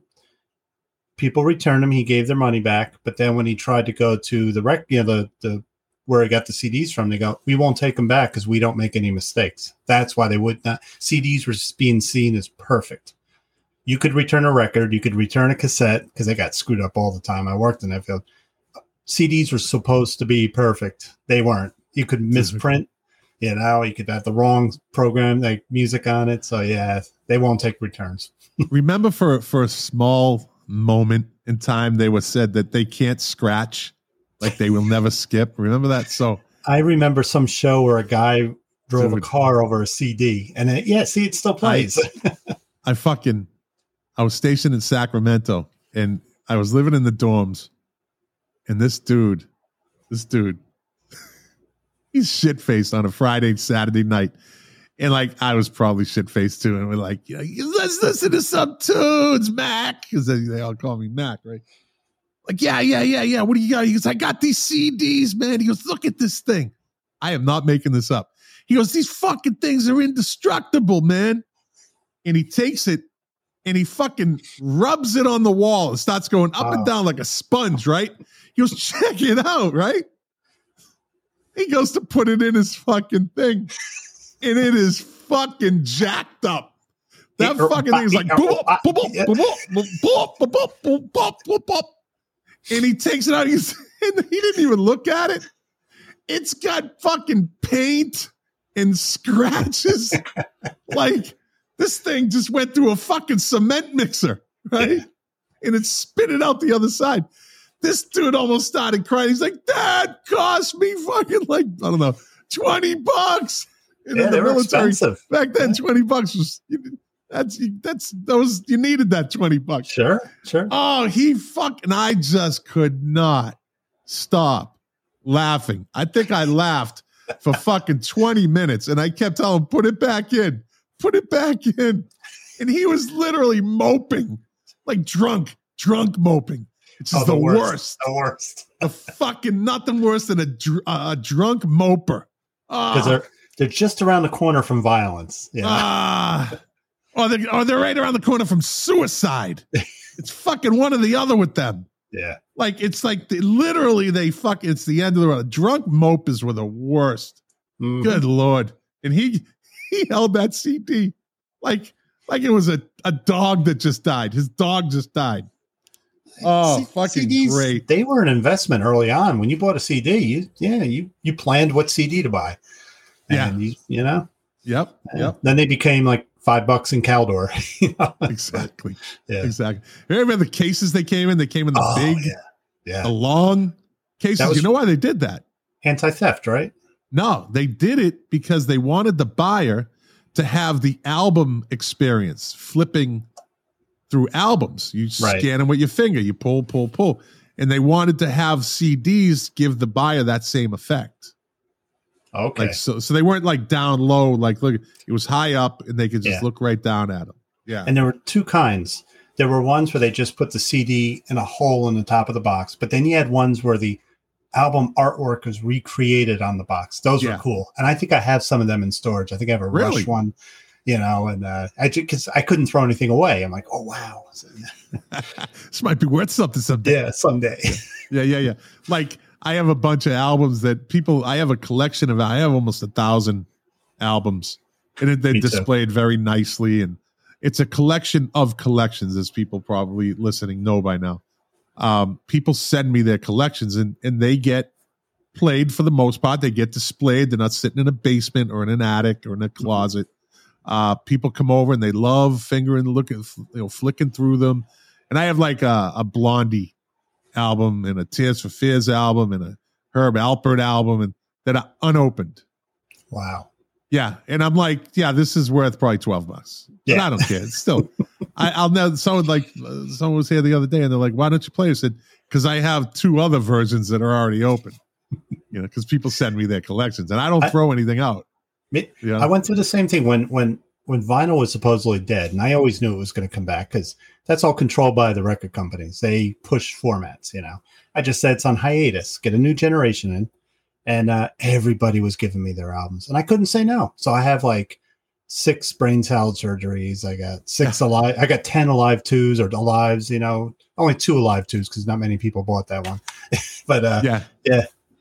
I think the the the most uh, of one album I have is Sticky Fingers. Everybody fucking owned that album. And Fran- Everybody owned that. Every collection I got. Frampton Other comes than a alive friend- too. Yeah, yeah, Yeah, exactly. Uh, but every collection I got, bar uh, say two, had sticky fingers in it. Okay. And they're all in different forms, so I, I could actually take like a good vinyl, a, a nice clean vinyl, and put it with the best ca- album cover. hmm You know what I mean? Because they're all Yeah. banged up and Yeah. fucking torn, and the zip is doesn't work, or zip is not even there. You know, I don't know.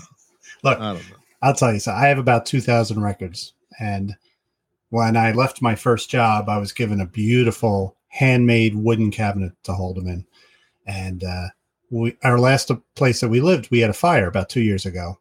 There's a fire on the roof and fire department, water coming down through the whole apartment. They wouldn't let me in. All I was thinking, my family was out. So, you know, I'm, all I was thinking was my guitars, my albums. Fuck everything else, right? Yeah. yeah. Well, when they finally let us go back up, the albums were spared. It was almost like a biblical thing. Just that part of the room and my guitars were fine. My son-in-law and my son both they ran out with everything. We got the albums, we're running out because you know, saved every single record. It was amazing. yeah. Uh, I wish I had that experience. I had total opposite. My brother, we were getting ready to have my mom. Uh, we were getting her a brand new house built on the same property, and my my middle brother decided to just take all our albums, probably close to eight hundred. I had my own collection. My brother brother had his own collection, but we all listened to everything. Mhm. Put them out in the fucking in one of those tin sheds that you get at Home Depot. Oh, Yeah. Yeah. And well, I mean, back then you probably wasn't thinking anything about vinyl. It was dead and the fucking roof caved in on, oh! from a snowstorm. I thought you were going to say the heat. I came home to that. The only thing I salvaged out of that was a Michael Jackson thriller uh picture disc, a Billy Idol uh picture disc, and I believe the tubular tubular bells picture disc. Those are like the Ah. only things I really wanted. Yeah. The rest was just fucked. I had a, a great collection of music, but And all of those sheds collapsed. My father Yeah, had one, it collapsed. They all Yeah. collapsed. Yeah, yeah. So you're mentioning the case that you carry the record, the, the records held, right? Were held in, in that wooden case. So I started looking for like vintage shit. I, I go through these phases. I collect when I'm very specific. When I collect, or I'll just be fucking a hoarder, right? So I have to be very specific. Like right now, I'm collecting uh like vintage movie cameras, Hmm. like uh, uh Bolex Paillards made in Sweden, Sweden, you know, like shit like that. Wow.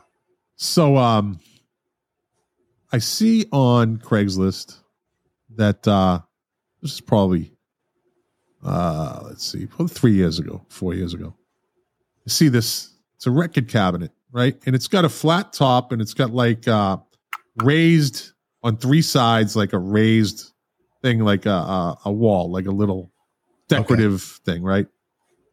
And you you there's two slots and you pull it and it comes down like like an oven, right? Yeah. And in there is different like there's probably five dividers and you could put probably 30 albums between each divider, hmm right? So if you had a if you were doing that. So I looked these things up. I saw one on Craigslist and the guy wanted like fucking 30 bucks for it. Right? Yeah.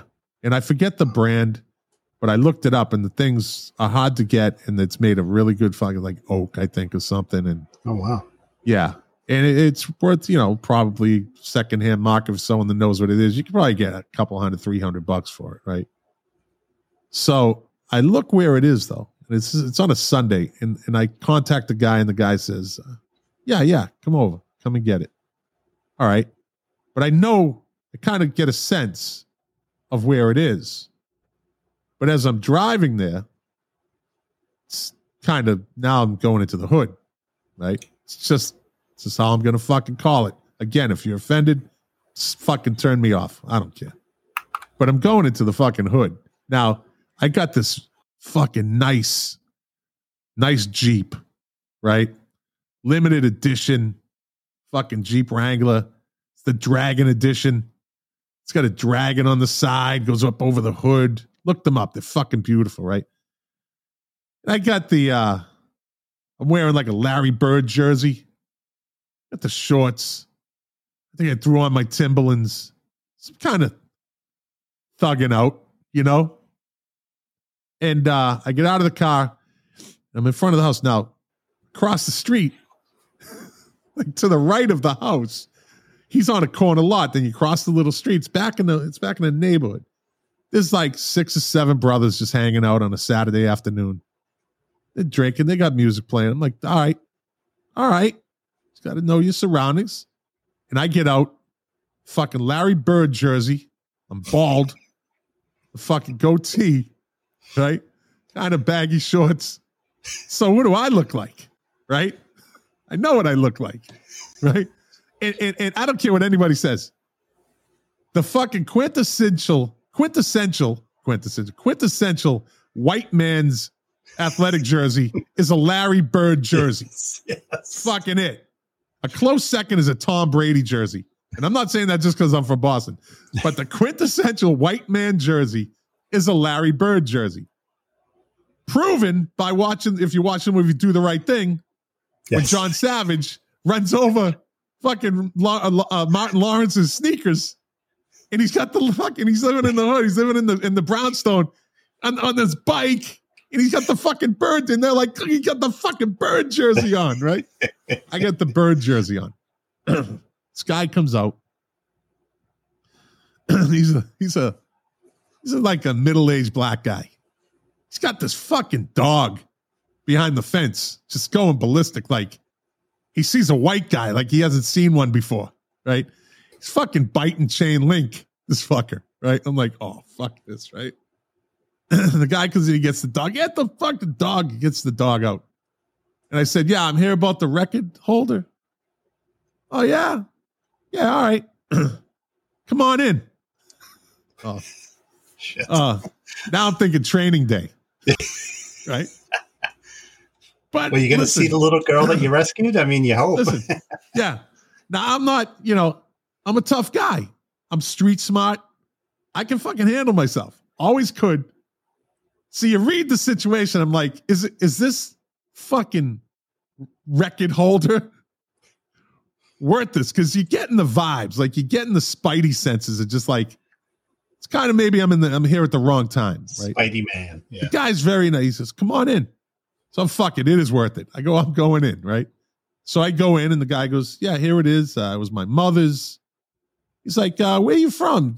I said, uh, "I'm from Boston originally." Oh, I'm from Boston. I live in Boston. I live in Roxbury. I go, "Yeah, me and my brothers used to live at the, uh, you know, in the Mission Hill projects in Roxbury." He's like, "Oh shit, yeah." And uh, so you know, we're talking, and uh, I go to all right. How much? He goes, 30, you know, 30 bucks or something. So I give him the, I go to give him the 30. He says, yeah. He goes, 30 bucks. Plus, I want that jersey. And he just looks at me like with this fucking look, like giving me the fucking stare. I want that jersey too. I'm like, fuck, no, you ain't getting this fucking jersey. You can go fuck yourself. and the dude's like, he just looks at me. So I, I'm I'm, I'm ready to square up with this dude in his house, right? And he goes, ah, I'm only kidding. Motherfucker. But he tested me. You, Like he fucking tested me. I know I got tested. He wanted to see when I say, "Oh, come on, man, Yeah, what are you yeah. doing?" No, no, no, no, no.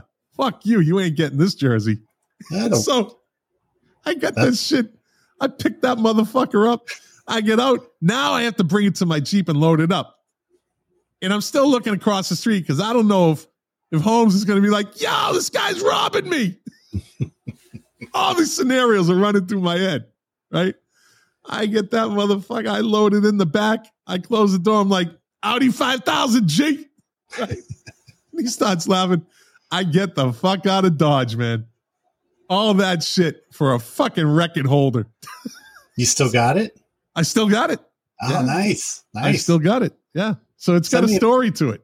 Take a picture of it. Send it to me. I want to see what it looks like. Yeah, I will. I will. It's it's pretty kind of plain looking, but it's it's it's it's where I keep all my Sinatra and Tony Bennett and Hmm. uh, you know, and Herb Alpert uh, uh albums. It's kind of it's its own Yeah. uh little sanctuary in there for those albums. They get their special space.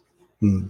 But uh so you got any more uh like cases of people doing their redoing their songs, remaking their songs? You know, it, it, I'm thinking of my uh, old time in uh, making cassettes.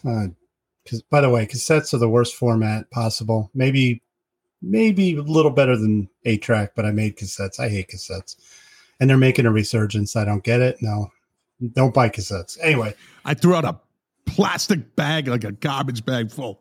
No They're one's buying cassettes. the only cassettes that are worth anything was remember I used to buy bootlegs on cassettes. Yeah. Save those, and you transfer yeah, them to yeah. CD. You know. This had So- a lot of Stacey Q. Like people gave me these things. I'm like, uh, so we um we were lucky enough to get Chubby Checker himself as a customer, and I Uh-huh. like hearing this story. He got the rights to his catalogs. I was happy for him because a lot of these guys from the '60s got oh, screwed, Yeah. but he couldn't release the original recordings, so he re-recorded all his stuff. So I had to prepare it for production. That's a different kind of mastering, just preparing it for vinyl and cassette. And it didn't bother me. Like he redid the twist, but it sounded enough like the old twist. I was okay with it. You know, it, it- that's not such an iconic recording that you couldn't redo Exactly. it. It's a dance And- song. What I learned about him was every freaking song he put out was a variation of the twist. Yeah. Like the guy, he he hit on something. Yep. God bless him. He twisted his to the end of his life. He twisted. Twisted the night away, buddy. Yeah, yeah. And So he I, I wonder how he did financially, though, with all this with those contracts back then. Yeah, you know, he with us personally, because when you work in any kind of production, anyone that worked at disc makers will tell you, um, you want to deposit right up front because every artist is poor, by basically. Yeah. Yeah. He came in and he paid up front for it, and he paid his bill on time. So he may not have been r- super rich, but he was making out, and I'm glad. I'm happy for him. I wonder if he Um, get royalties from the twist. he may have re-recorded it for the maybe he wasn't and so he told me that he sold these at his concerts you weren't he wasn't going to go Ah, get the stuff in okay, Sam Goody. merch. Yeah. when you sell them at the con like these oldie shows people Yeah. would gobble it up not do. nowadays everyone listens on Especially if he's at the table and he'll sign them and shit Yeah. afterwards. And yeah yeah, those merch Yeah. tables can bring in a good penny. Yeah. Yep. I think So- artists caught on to that. They did they did Yeah. and then it used to be easy to get an autograph and it used to be Yeah. easy to meet an artist now you got to pay for the meet and greet and i'm not doing that you know Yeah. Yeah. yeah No doubt. Um Brian Wilson redid he he re-recorded Smile, right? Hmm. The album Smile. And uh there were songs on Smile that were already released by the Beach Boys. yeah and some of them they were copyright. Uh, Mike Love owned the copyright that piece of shit scumbag. don't like him. Fucking nobody likes him. I don't think anybody likes him, and I don't think he fucking cares really. he doesn't he's making I mean, a lot of money Dude, he's made he's made a lot of money. He doesn't. Yeah, and he's what seventy eight now or something. did you Yeah, did you fu- yeah. Did you hear when they like about what six years ago the original band was back together? I heard, I don't know how true this is, but they were touring and they were all agreeing to go a little longer. And he said, Nah, I'm stopping it because I think he makes more money when it's his version of the Beach Boys. So Yeah, yeah. Um, and his fucking Hall of Fame speech was fucking ridiculous, saying he's better. We're better than the Rolling Stones, and you know the Stones are in the in the audience, But Hmm. I, I don't think they they Mick Jagger probably laughed it off. I, he did laugh it off actually, because nobody's really bigger than the Stones. Just not. Uh, Mike- unless Mike- Cardi B, Cardi B today is big as big as, as the Stones. so is Lizzo. Lizzo is as big as the Stones too. Just ask a fucking sixteen year old. Well, they don't even know who the Rolling. Stones are. Yeah, But you know, it's funny. We just mentioned the Beach Boys. I didn't like them for years because of Mike Love. I thought they were just a square band. I couldn't stand them. And then I was told, Yeah. "Eh, listen to the music. Listen to the music." Now, yeah, I get it. You know, yeah. I mean, good vibrations. yeah, I, I, uh, you could go on and on with the the classic fucking songs, just great songs. Which what Pet Sounds was the inspiration for uh Sergeant Pepper's, hmm and the legend goes. Paul McCartney and Lennon were like, "Oh no, no, no, no, no, no, oh no, no, no, no, no." Um, so he recorded, re-recorded those songs just so Mike Love wouldn't get a fucking penny from good for him. Good. so for that's like a that's a spite re-recording him. Mhm. right there. That's a spite re-recording because that guy he changed them up a little bit, and Love got nothing from them. But um, I think one of the uh, probably the best, and, and I said this earlier, end around for re-recording songs is Squeeze back in 2008, and I had heard that they were re-recording like all their hits. And I, I think it's probably because of, you know, ownership rights and they were just, but they didn't just, they didn't do it that way, right? They didn't say, oh, we're getting fucked by the record company or, you know, we want our money. They did an album called, it was a best of, and it's called Spot the Difference. Fucking brilliant That's great. right like they they they you couldn't even say that they were doing this because they're like no we just did a like a novelty album. Spot the difference. And those guys as a group were fucking master artists too musicians. Yeah. and everything they did. Um i think we touched on them last week. Mhm. um so yeah i thought that i think that's the fucking greatest end around of them all. Spot the difference They, they they made it a positive because yeah, if you come out and say screw the record, I I ah, fuck them all, I I, I re-recorded because they, they they stole my money. It puts a negative on the thing, and nobody's gonna like it. So they're squeezed with their cheeky English humor. Yeah, I used to I listen to to AOL music like before it turned into something else, and it was just another regular like streaming on my phone. I'd be in the pool, and I just it, you just stick to it. Like I listen always to Amazon Music, right? Mm. Some people listen to Spotify. AOL Music had a great, you know, whole selection, and just everything you'd hear today. And I heard a version of ABC's "The Look of Love," and I loved ABC. I still, I still love their music uh, one of those bands you're like, oh yeah, oh shit, they sang that too. Oh yeah, that one of those bands. yeah. And they did the look of love, and there's the breakdown in the middle. You know, uh, so oh Martin, someday you'll find new, you know, true love, which was a Bowie suggestion for that song. He was sitting in the studio with them, and they said, "What do you think of the song?" He says, "You need a talking track in there." Then he just hmm. got up and left. So there's that little break in the middle of the look of love where he's talking to himself. Oh man, Marty, maybe someday you'll find true love. Oh, I say maybe, but the one right does not. And I'm listening. I go, that's not the fucking song. That's not the original. You just know. I'm like, I hate that. Yeah, Like yeah. it's not the. I I turned uh, ah, fucking turned the channel. it's it's really bad with the oldest stuff. So me, Lou, and Perry, uh, one of our episodes, uh, we were talking. It was Lou saying Italo rock, and it was a lot of those bands. Are artists from the early '60s that were Italian from the Bronx and Brooklyn from the boroughs. It was a fascinating episode. I learned a lot. I go on YouTube and I'm checking out these songs, and I couldn't find the originals. I'm hearing re-recordings because those bands, like the doo-wop bands or whatever, they they just had different members, so they re-record everything constantly it was a, so it's really bad with the oldest rock and roll and unless it's the beatles and the stones a lot of these bands you don't know what you're getting if you buy a greatest hits album that's the Yeah. stuff i don't like you know Yeah, I, I don't like in, in alternate versions is a whole different. Maybe we'll talk about that one day, one Yeah. episode. But Yeah. so rock documentaries. Give Hmm. me uh we'll do let me see. I have one, two, three, four, five, six. How many do you have? One, two, three, four. I have six too. Just All do right. it. We're, we're, we're hitting an hour and a half here. I'm, I'm pushing you another two hour show. I, it's not good. I, listen, I don't even realize it. I don't think I don't think you do too. You either, unless I'm boring you.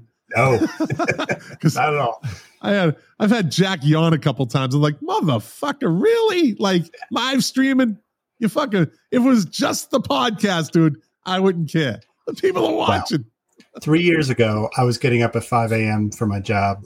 They moved me off site. I've got good parking. I can wake up at 7:30 to go to my work. Yeah. So I'm not going to be yawning. Three years ago, I might have been yawning at this point. you know. And with the wine, you know. So give me your first one and give me a quick rundown, breakdown So- of it. we can include in Rock Docs a rock documentary that was a movie in the theater.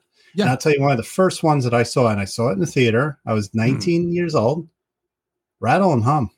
I know it's a concert film, but I consider it a documentary. It's a documentary in a sense. And that hit me so, and I loved U2 before that, Yeah. all through high school. But when I went to the theater, and this is before everyone had surround sound at home, it comes out in black and white. You see him starting um, Helter Skelter when the yeah. lights kick in, you know, and the, the crowd.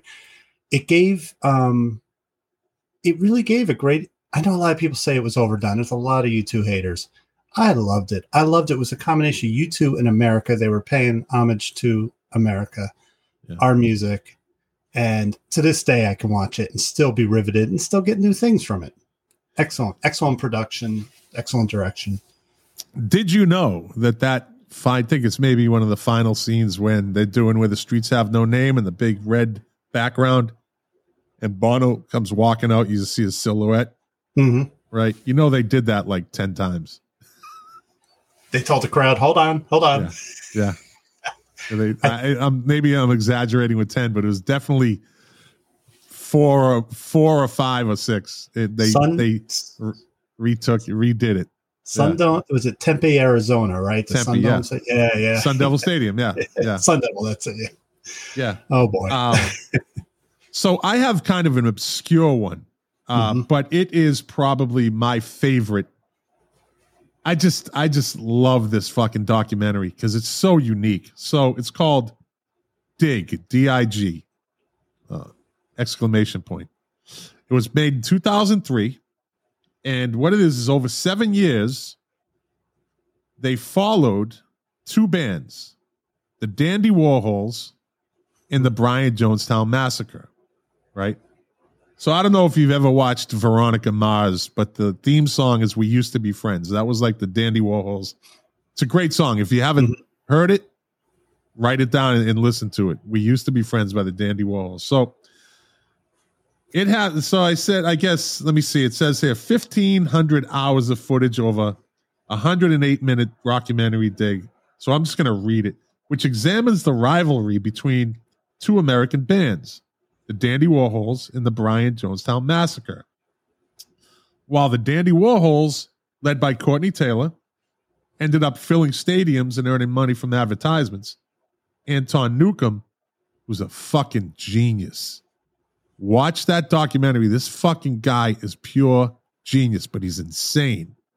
So you don't know whether it's madness or if it's just like that's just him being it's really the guy is an interesting interesting character. So anton newcombe from the brian jonestown massacre forged the path of destruction right? The film offers a revealing insight into the alternative music scene and the way friendships can falter under pressure of trying to make money while retaining artistic integrity. Dig is also packed with wonderfully bizarre backstage shenanigans. The film won the grand jury prize at the 2004 Sundance Film Festival and stands as one of the best documentaries ever put out. Rock Docs. I'm telling you, it's fucking, it just, it's riveting. Like you can't stop watching it. Right. And, and you might not have heard of these bands. You probably haven't, not you, but people listening. But you will when you watch this documentary, you'll get it. And I love, I actually love Brian Jonestown's Massacre. Uh, they have that kind of psychedelic rock, modern rock psychedelic sound. Um, just like the Black Angels out of Austin, Texas. I don't know if you've ever listened to them. No. Um, that I just love that psychedelic sound. I love, you know, I love reverb. Hmm. I love songs, guitars, reverb sound. That sound all like synthesizers, reverb. All and that's what that psychedelic sound is always has a lot of reverb in it. Yeah. But dig, watch that movie. Okay. You will not be disappointed. Okay. What's your next one? All right. So I'm going to get a little proggy on you here, Scott. that's all right, buddy. That's your that's right up your alley. Before he died, Neil Peart, they put out a documentary on Rush called Beyond the Lighted Stage. For a Rush fan, it was heaven because you had Alex and Geddy showing where they went to school together, walking around the Toronto neighborhood, home movies of Alex Lifeson with his father. It's just great. To the non-fan, I I actually sent it to some people that hate Rush, and they go, "This is a great documentary." Ah. What it showed you was Rush as a band were best friends. They were honestly best friends, tight connection to the end. And um, I love that Neil Peart, right up until the end, kept saying, I'm the new guy in the band because he was. He wasn't the original drummer. Um, they are, there's very few bands in hit, like, look at the Rolling Stones. Mick and Keith hated each other and they fight, whatever. So many English bands, uh, Oasis, right? Kinks, they so much friction. Sometimes friction works for music, sometimes it doesn't. Rush were honestly just so close as a unit, and um, they shouldn't have made it. Geddy's voice, they shouldn't have made it. You know, it's it's a very peculiar voice. I love it, but everything should said they shouldn't have. Any band that's sounding like Led Zeppelin but's making 16 minute songs, eh, they shouldn't make it. Um, but you got this sense of humanity right up until they get up, you know, they catch up at the end. There's a hilarious scene, but you really got to watch the extras on the DVD. Is they got them together for dinner, the three of them, and they're big wine drinkers, and I could never keep up with them. They're at a restaurant, and they're Alex Lifeson is a clown. He's a guitar player. He's the Yeah. clown of the group, and so eh, you see different kinds of wine, red and white. And I'm like, how are they doing this? And I know there's some people that can do that. Alex gets so funny that Neil Peart gets the giggles. You ever get where you can't stop laughing? Yeah. And the poor guy, he's just like for like 10 minutes straight. It's freaking, but when you see that, now you see not many bands at that point in their career are going to sit down together and have fun. I don't think you two sits down together. They might, you know, but I think that they've grown up. Every band grows apart. These guys grew closer Yeah. for some strange reason than you know and that's what i like to see i just like to see that there are three brothers that were yeah it, just makes you happy you know it wasn't Yeah, all business with them What's the name of it? beyond the lighted stage Beyond the Lighted Stage. That's a lyric from uh, Limelight, right? yeah yeah Yep. and it's it's actually directed by these guys that vh1 classics used to have a series called the metal years and it explored metal and it was actually interesting because they Yeah, I, I watched it. Yeah. those guys made this. So I like the way they make documentaries. Um, Yeah. They really, you know, and, and Geddy gave them access to everything. Those, the home movie of Alex telling his father, I, I'm going to drop out of school and I'm going to um, be in the band. Now, Alex and Geddy both, their parents were first generation immigrants. You saw his father like going, I'm going to kill you. You could just see it. He was heart, he was heartbroken, you know, but Yeah. he, he made something of himself, you know? Yeah. and I I learned something else, and a, you know, a Rush fan listening would probably say you're no Rush fan, but uh, now I'm drawing the blank. All we can do is just survive. All we can do is uh, there's a song of theirs. I thought it was some science fiction type song. Um, he wrote about his mother being in the Holocaust, like she was in the camps and she survived. And now when I hear the song, killing me that I can't think of the title, but um, it's on Grace Under Pressure album. When you School hear it, yeah, yeah, yeah, yeah. Um, it's we just got plenty of time, buddy. I'm you in can no edit hurry. this. You could edit this out. dude. Nah, nah. Fuck the editing. I decided everything they get is going to be raw, straight raw. I don't care. I me- I've already messed up on some intros, and I just said, "Fuck it, let it go." I don't think they really care about the intro, anyways. I, Red Sector A. It was all over the radio. you Oh, know, okay, you yeah. know yeah. I just thought it was like about a post-apocalyptic Yeah, world, you know. Ah, I mean, and then evidently, um, his mother survived. His no, his great somewhere, and they the, the husband and wife survived. They got separated and they met up again. You hear stories about that. That's just amazing. So listen to that song again and think about. And Neil Peart wrote it for Geddy. Like he made Ah. the lyrics. Brilliant songwriter. Oh yeah, yeah. In fact, the thing about Rush is in the seventies they were proggy, all the science fiction stuff. Twenty one twelve, right? yeah, yeah, all that. But then in the late 80s into the 90s, Neil Peart decided to start writing about real stuff. And so they, he had some really powerful lyrics. One song, The Past, was about teen suicide, but he did it in a way that only Neil Peart could do it. It just came out really good. It's good. So his lyrics just constantly changed, you know? Yeah. You talk about a, a Rush song about a sounds like a post apocalyptic. The one song I always got that vision from when I listened to it, just by the way he tells the story, how Geddy Lee tells the story is uh, Little Red Barchetta. Mm-hmm. Mm-hmm. Yeah. They like you're not supposed to have a car with gas type thing, and his his uncle breaks it out and he takes for a ride and he gets chased. I always thought it was like, you know, it just sounds like uh something like post apocalyptic, like this you can't have that, you know, and he gets chased by whatever. My uncle had a farm from before the motor laws. Yeah. Yeah. And I remember being young, like a teenager, and listening to that and reading the lyrics. I would like, Yeah. lay in my bed, look at the and being like, "Oh, this is exciting!" You know? it tells a story, tells a great Yeah. story. Yeah. You know, and that song, it just, it- it's just to me, it, it, it's, I mean, all, a lot of their songs are brilliant. Yeah. Right, what are the, uh, would you say, where would you put them in the three man band uh echelon? Top five, top three, Oh, top three? top- Let's say top three. Emerson, Lake, and Palmer. Yeah, I put them top three because again, Emerson, and Palmer for me is Yeah. big. Rush. I mean, this is basically three guys making a lot of noise. That's what's Yeah. amazing. And there's a couple other three piece bands. Don't discount. Do you remember Triumph? Yeah, Triumph. Right. So they were always called Walmart Rush, right? But Ah, they were yeah. pretty. They weren't like Rush, you know. No, but they kind of had a, the- yeah, I, I can see where that, I never really, but I can see this, I can hear it now. Yeah. Yeah, yeah. Walmart Rush. That's what in high school people used to make fun of them. But their guitar player, Rik Emmett, I think he was technically better than Alex Lifeson. Very fascinating guitar player. Um, I'm just trying to draw a blank. There's a few trios out there. ZZ Top, Yeah, yeah, right? yeah. Oh, now they're a duo, but but that's a tree. Well, so is Rush. Whoops. Whoops. Whoops. I saw I saw ZZ Top with Kansas. What a great! You wouldn't think that double bill would work out. Right, It right. Worked out great. I was with Tom. We saw it together, Okay. and we drank a lot of beer that night. And um, great show. That would- they fit. It was just two different, two totally different kinds of music. So you were cool Yeah. with it because it's two bands you grew up with. You know, Who opened for who? Kansas was first.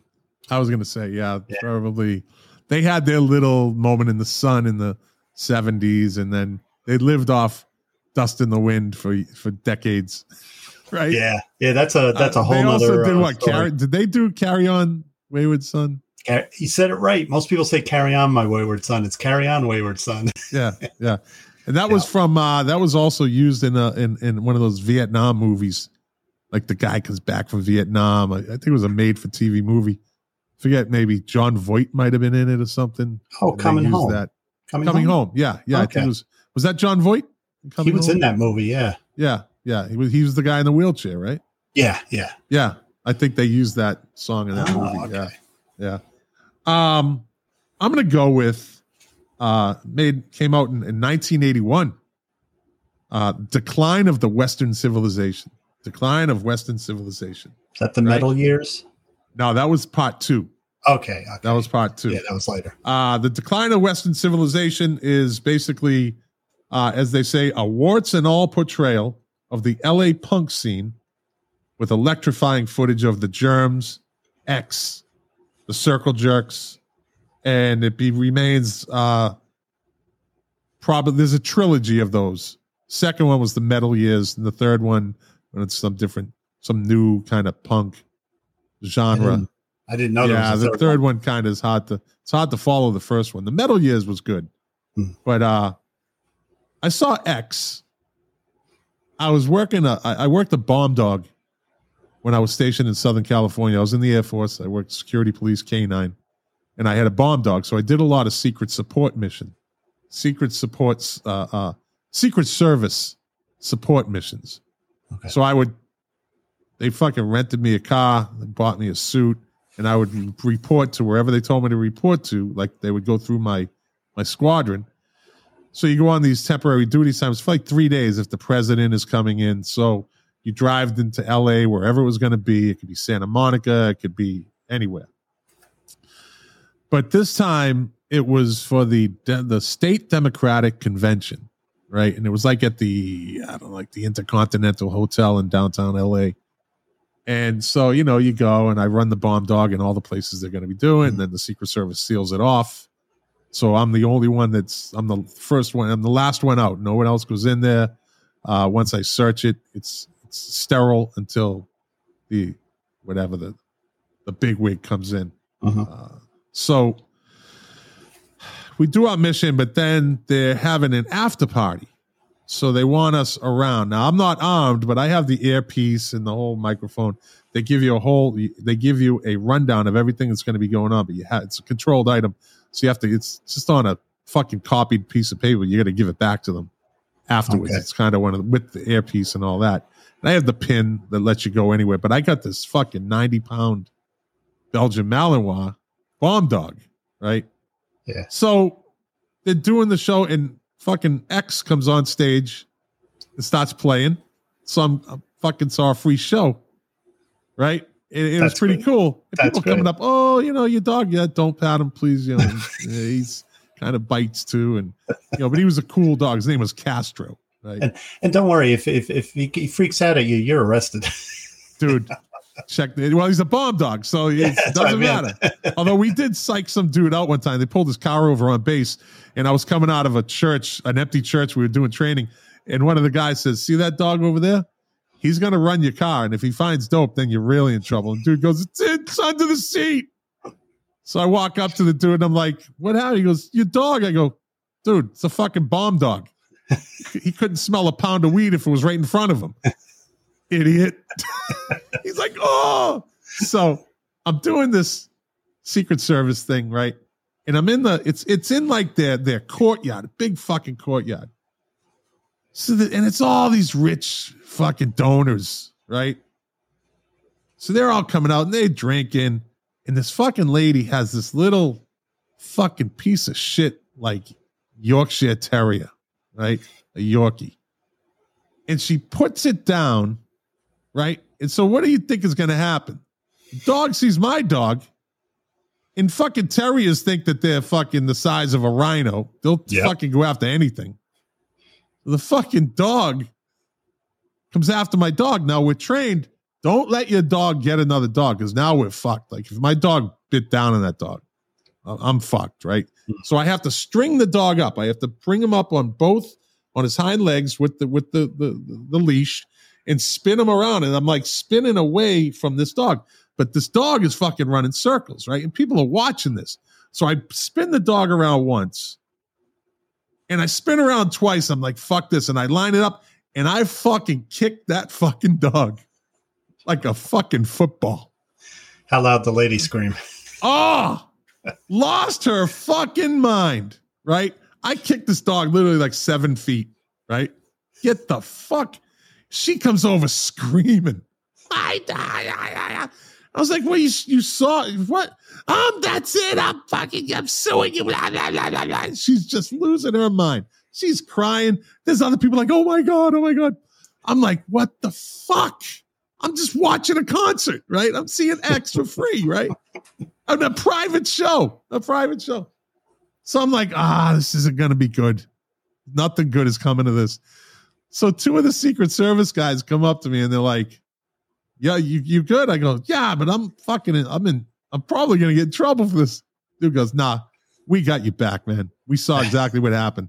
I'm like, "Cool." And, and one of them goes, "By the way, that might have been the greatest thing I've ever seen." that fucking dog, you launched that dog, and they were fucking dying laughing. So, so that was my ex story. And a lot there's- of stories. And there's nothing like getting into a concert for free, seeing a concert for free, whatever you're doing. I mean, I saw a couple for free where I was the t-shirt guy. I got in the back door. That is just a great feeling. You know, I'm here for free. I got more money to buy drinks. You know, yeah, yeah. So that's my second one. Decline of the Western Civilization. Highly recommend it. What do you got for number three? Hey, I'm gonna go metal on you because I right. uh, Iron Maiden put a movie out, and it was great. It's called Flight Six Six Six.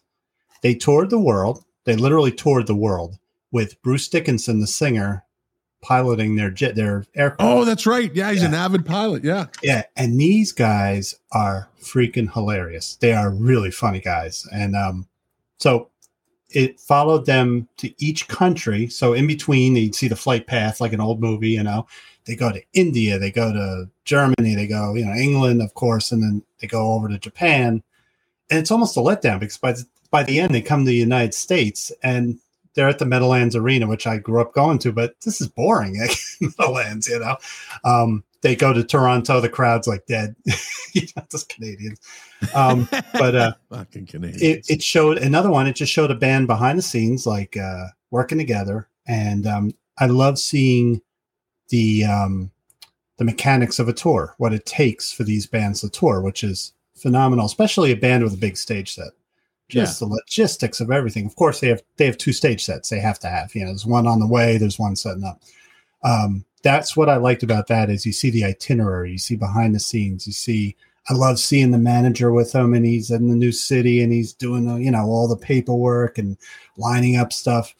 It's a corporation, you know, not Yeah. not not corporation like they're all about business, but it's a, it's a running corporation Yeah. on on wheels, and everything has to be spot on, and that's what I loved about that. Just crew got to get that thing up. The band has to do this by this time. Uh, everything, like, it's so well oiled machine. It's it's and those Yeah. tour managers, uh, God bless them, they are good. That's it. All right, I'll take your uh your metal doc. uh and who was that? That was uh what band was that? How can I forget? You just told me. Iron Maiden. Iron Maiden, yeah. Yeah. Bruce Dickinson. I'll take your Iron Maiden and I will raise you a Metallica. Some Oh. kind of monster. Mm, Yeah. I That's an that. intense, intense Yeah. fucking documentary. It came out in 2004. Uh, and what a time for the fucking documentarian to be there. Yeah. Like Jason Newsted leaves the band. Fucking Ulrich and James Hetfield are fighting. Hetfield goes into fucking rehab. They have to test out new bassists, right? And there was a Yep. scene where they were bringing in new bass players, like they were auditioning. And one of them was that dude, fucking like I think his name is like uh, Iggy or Squeak Squeagy or something like that. He was the bass player for uh, Marilyn Manson Okay. really weird looking, skinny little dude, man. Um, and I'm like, this, no way, this guy is going to be in Metallica. I don't care how good he is, he just doesn't. No, he's not this style. But you see all, and then they they settle for uh Trejo, um, Um, Danny? Trejo. No, no, No, Tru- that's the actor. yeah, that's right. That's yeah. Uh, Trulio, True, Trulio. I. Trujillo, Yeah. Trujillo. Yeah. The scene. Do, how about you remember the scene when he's told he's got the gig? oh, it's it- fucking just great. like- it's We're gonna write you a check right now for one million dollars. Right there, they wrote it. We can say we're gonna write you a check for one million dollars. Go Mhm. take care of your family. Go do what you got to buy with it. You know, set your family up because you're gonna be on tour now. Yeah. like right at the table, they fucking Yeah. wrote him a check for a million dollars. You're in the band. joining Metallica is like joining the Rolling Stones. You're part of a, a, a establishment. You know, Yeah. he got it. He got it. Did, he Did you ever it. see his son? His son played bass. His son came on and played with, I think he played with Korn. There's a video on YouTube of him, you know, because they're they're friends, I guess. And Hmm. uh I, I'm pretty sure it was a Korn concert. And the dude, the kid comes out with you know playing fucking bass, you know, on one of the and it's like, what the fuck, kid? Like this kid, he was fucking 13, 14 Wow. or something at the time, I think Yeah. this kid was like a fucking prodigy. Mm. unbelievable. I guess when your dad does that, right? You know, so following his footsteps. there's there's another scene in the movie too when I think Lars and I don't know two two of the guys. I think Hetfield was already in re, in uh in rehab, but they go to see Newsted's band, Jason Newsted's band, Oh, yeah, and he wouldn't yeah, come out. He wouldn't come out and say anything. To, and Lars is like, "I think he's mad or something." Yeah. oh shit, Sherlock. I think he he he made enough money with that band. He he he doesn't. I'm sure he doesn't want for anything at this point. I'm But you, can, he. you could never hear him on any of the albums. They mixed his bass down so Yeah. far, you know. yeah, yeah, Yeah. Um, and I'm not I'm not the biggest Metallica fan. They they're actually my generation because when I was a teenager is when Ride the Lightning came out, and I liked them then. I kind of softened up on them, but I don't care. That documentary was so good that if I hated the band, I'd still like the documentary. Yeah, yeah. So what else you got? Well, I'm going to give you a half-assed one, and this is why because I just started watching it two days ago. I have everyone telling me I got to like Phish. Everything I've heard from Phish, I don't like them. They're boring. And Trey Anastasio, I said he's boring. So I turn on uh, Prime, and there's a movie, a documentary about him. I said, all right, let me give him my stepson, uh, my stepson, my son-in-law. Just lo- he's always trying to get me to listen to him. I started the documentary. I'm not going to go out and buy any Phish albums, but let me tell you, I'm a I found a new found respect for the guy. He's living a magical life because he lives in Manhattan. He writes his music. He pops in the car and he drives up to Vermont to the barn and he records. What a life! I mean, Yeah. you know, it, it's Yeah, and he's a genuinely cool guy. I, I got that he wasn't stuck up of anything, and he's got a great relationship with his mom. He walks with her, talks to her. Uh, I don't know the name offhand, and I only had six hours to prepare, so you know I suck. You know? uh, I'm going to finish it. It's very long. Uh, I watched it when I was on my exercise bike, but another another example of sometimes a documentary can make you appreciate an artist you think you hate. yeah. yeah. So again, I not going to go out buying Phish albums. That's not going to happen anytime soon. I always thought they were just boring, and I I still think that. Yeah. Um this was a this is a, is is a a brilliant intriguing story, but it's a documentary that tells a story.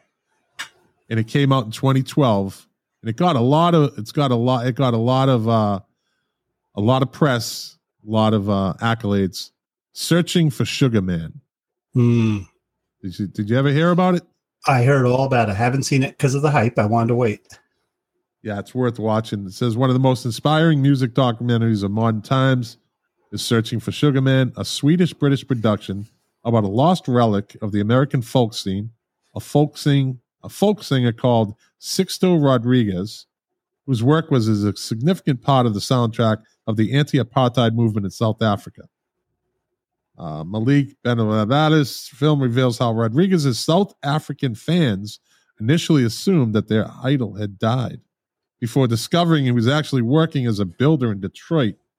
The success of the film, it won an Oscar for Best Documentary. Uh, rejuvenated Rodriguez's singing career. The documentary was uplifting and touching, but there was a sad prescript, and I won't say it. Uh, well, actually, um, the guy who made the film uh, was just 36 and he killed himself two years after the film came out. Really, I didn't know Yeah. that. Uh, yeah, he killed himself in Stockholm. So, searching for Sugar Man, uh, fucking, it's it's so such a fucking great story, yeah, and that that that was like literally just scratching the surface, like the corner of a surface. Mm-hmm. With this, mm-hmm. how deep this documentary goes, and the twists and turns that it takes. Wow, And it shows how one side of the world you never know what's going on. true. You never know who's listening. Like, you know, milk crates and turntables. I heard it's big in Swahili. Swahili land. Yeah, We're yeah. fucking huge over there. Yeah. Who would have thought? Music Relish has New Zealand listeners. See? There you go. Like you What? just never know. I like Lord of the Rings, so it's all good, you know. So Just don't watch the new Amazon fucking don't don't tell me they fuck did they fuck it up? Ah. Oh, it's not even Lord of the Rings. It's nothing even close. We'll talk off air about that one. Yeah, yeah. I'll send you a couple videos you can watch on. Uh, Okay. Anyways, go on. Okay. Um, John Lennon, give me some truth. I'm very selective with any documentary about anyone from the Beatles. There's so many of them. Some of them are just, eh, you know, it's too many. So I started watching this going, eh, I'll give it a whirl. It's about him recording the Imagine album at his house, home studio and riveted. It shows, see, as we know, John Lennon was a complicated guy and it shows him behind the scenes. It's more behind the scenes talking to everybody than the actual music. Although you see a couple good, he has a couple good arguments with Phil Spector, which is always fun to watch, you know. um, but like the scene that I remember that I liked was um, he had George Harrison come in to lay guitar on one song. And so George Harrison walks in now. This is at that time they all had their angelic hippie look. So George Harrison comes in with his long hair. But when they sit at the table, the two of them, you see two young kids from Liverpool. You see the old chemistry, you know? yeah. and you also f- don't forget that they broke up. Well, there was yeah, there was blood bad stuff between him and McCartney, but they still talked. You know, Yeah. Yeah. um, watching Lennon try and record some of the vocal tracks, and he was getting so frustrated, and we know he had a temper. Just you, you didn't want to be. Like, Thank God I wasn't in that room. You know, Yeah. um, yeah. Just a, it showed the human side of him. I find him fascinating, and that that's twenty five hour um, uh, documentary. Get back. There's scenes in that too where you'll catch John Lennon looking at Paul McCartney talking, and it's such a look as does he want to kill him or is he going to yell at him? And he's just he changed minute by minute, like you know. yeah. I I really like this. I discovered later in life that I, his personality, I, I really like it. Um, but that is a fascinating. It contains a lot of footage you've seen in other movies, like the Lennon movie, the Imagine that they put out 20 years ago. There's a famous scene where the guy was hiding in his garden, and they bring him in, and he gives him tea and he gives him food, and the guy's like asking him questions about lyrics, and he goes, "They're just lyrics." Yeah, they're just fucking lyrics. Don't Yeah. read too much into them, you know. And I love that that he said that, Yeah. you know, because this he saw this guy. He could have been dangerous, you know. He could have been Yeah. Yeah. Yeah. And he ended up meeting somebody that was dangerous. Oh, I George Harrison. He, Oh, George Harrison. Yeah. I mean, I yeah. thought, oh, Lennon too. yeah, Lennon. I thought, was yeah. Um, Yeah.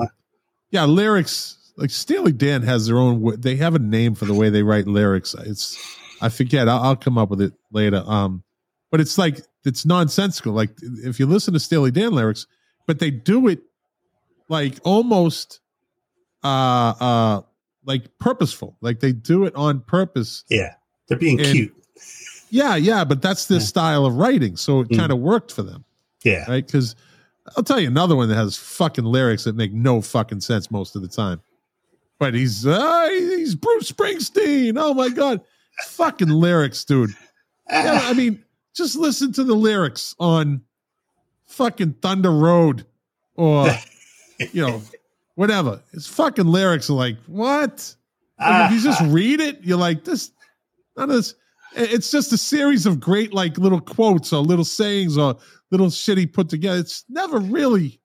Hey, I- why doesn't he play Glory Days anymore? Why did he? Why did he stop playing Glory Days? What is that song about? I, I saw him do it live, and it didn't sound good live. To, to tell you the truth, some songs don't go as I live. heard there was so good. something, some story behind it, that song, and he just didn't play. it. I don't know. It's one of I thought it was about he just hung out in a bar and he was going through midlife crisis and he's watching a baseball Yeah. game. Oh, that's the video. Okay, yeah.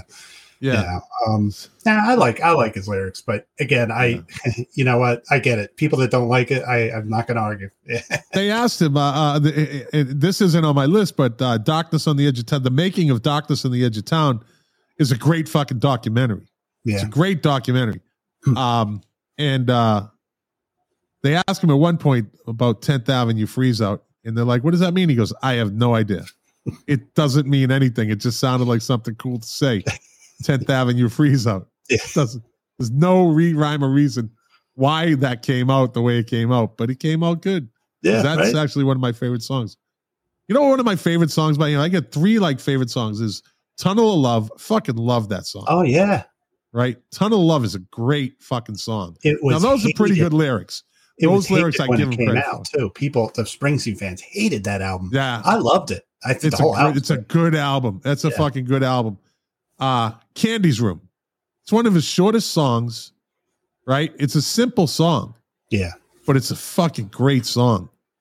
Yeah. Candy's Room. I love that. And then there's the uh the epic song that's on uh Born to Run. Uh Jungle, Jungle Land. yeah, Yeah, yeah. I mean, so evidently the uh after Clarence died, uh Springsteen wouldn't play that song. Like it's like I Mm. can't I can't play that.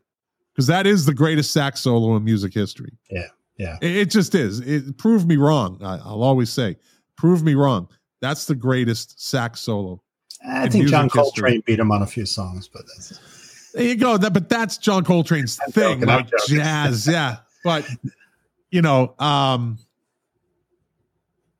he he finally played it, and Clarence Clemons' nephew Mhm. toured with him. Yeah. and he played it, and he's. I guess it was just kind of one of those real moving types of moments because I'm sure he made sure you got that. You better get this fucking perfect. I tell Make you, your uncle proud type thing. Yeah, and I have a DVD of Bruce. I think it's Hyde Park or Glastonbury. No, Hyde Park. And it was probably the last tour that Clarence did. And you could see he wasn't doing good. He barely moved. Like I heard his knees were messed up and, and it was so painful to watch, but he still played. He could still play the notes. Yeah. Yeah. He had a jazz club in Hollywood, Florida, and I lived in Hollywood. Uh, Clarence Clemons did, and I never, like, I never went. Like, I was like, I should have just fucking. At least always hindsight. Yeah. Should have just. uh I wanted to go to Ron Wood's club in Manhattan. Never did it. Should have went. Woody's. Yeah, Yeah. yeah. Um, let me see. Next one I have is uh, Sound City, Real to Reel, came out 2013. The Dave Grohl documentary. Yeah.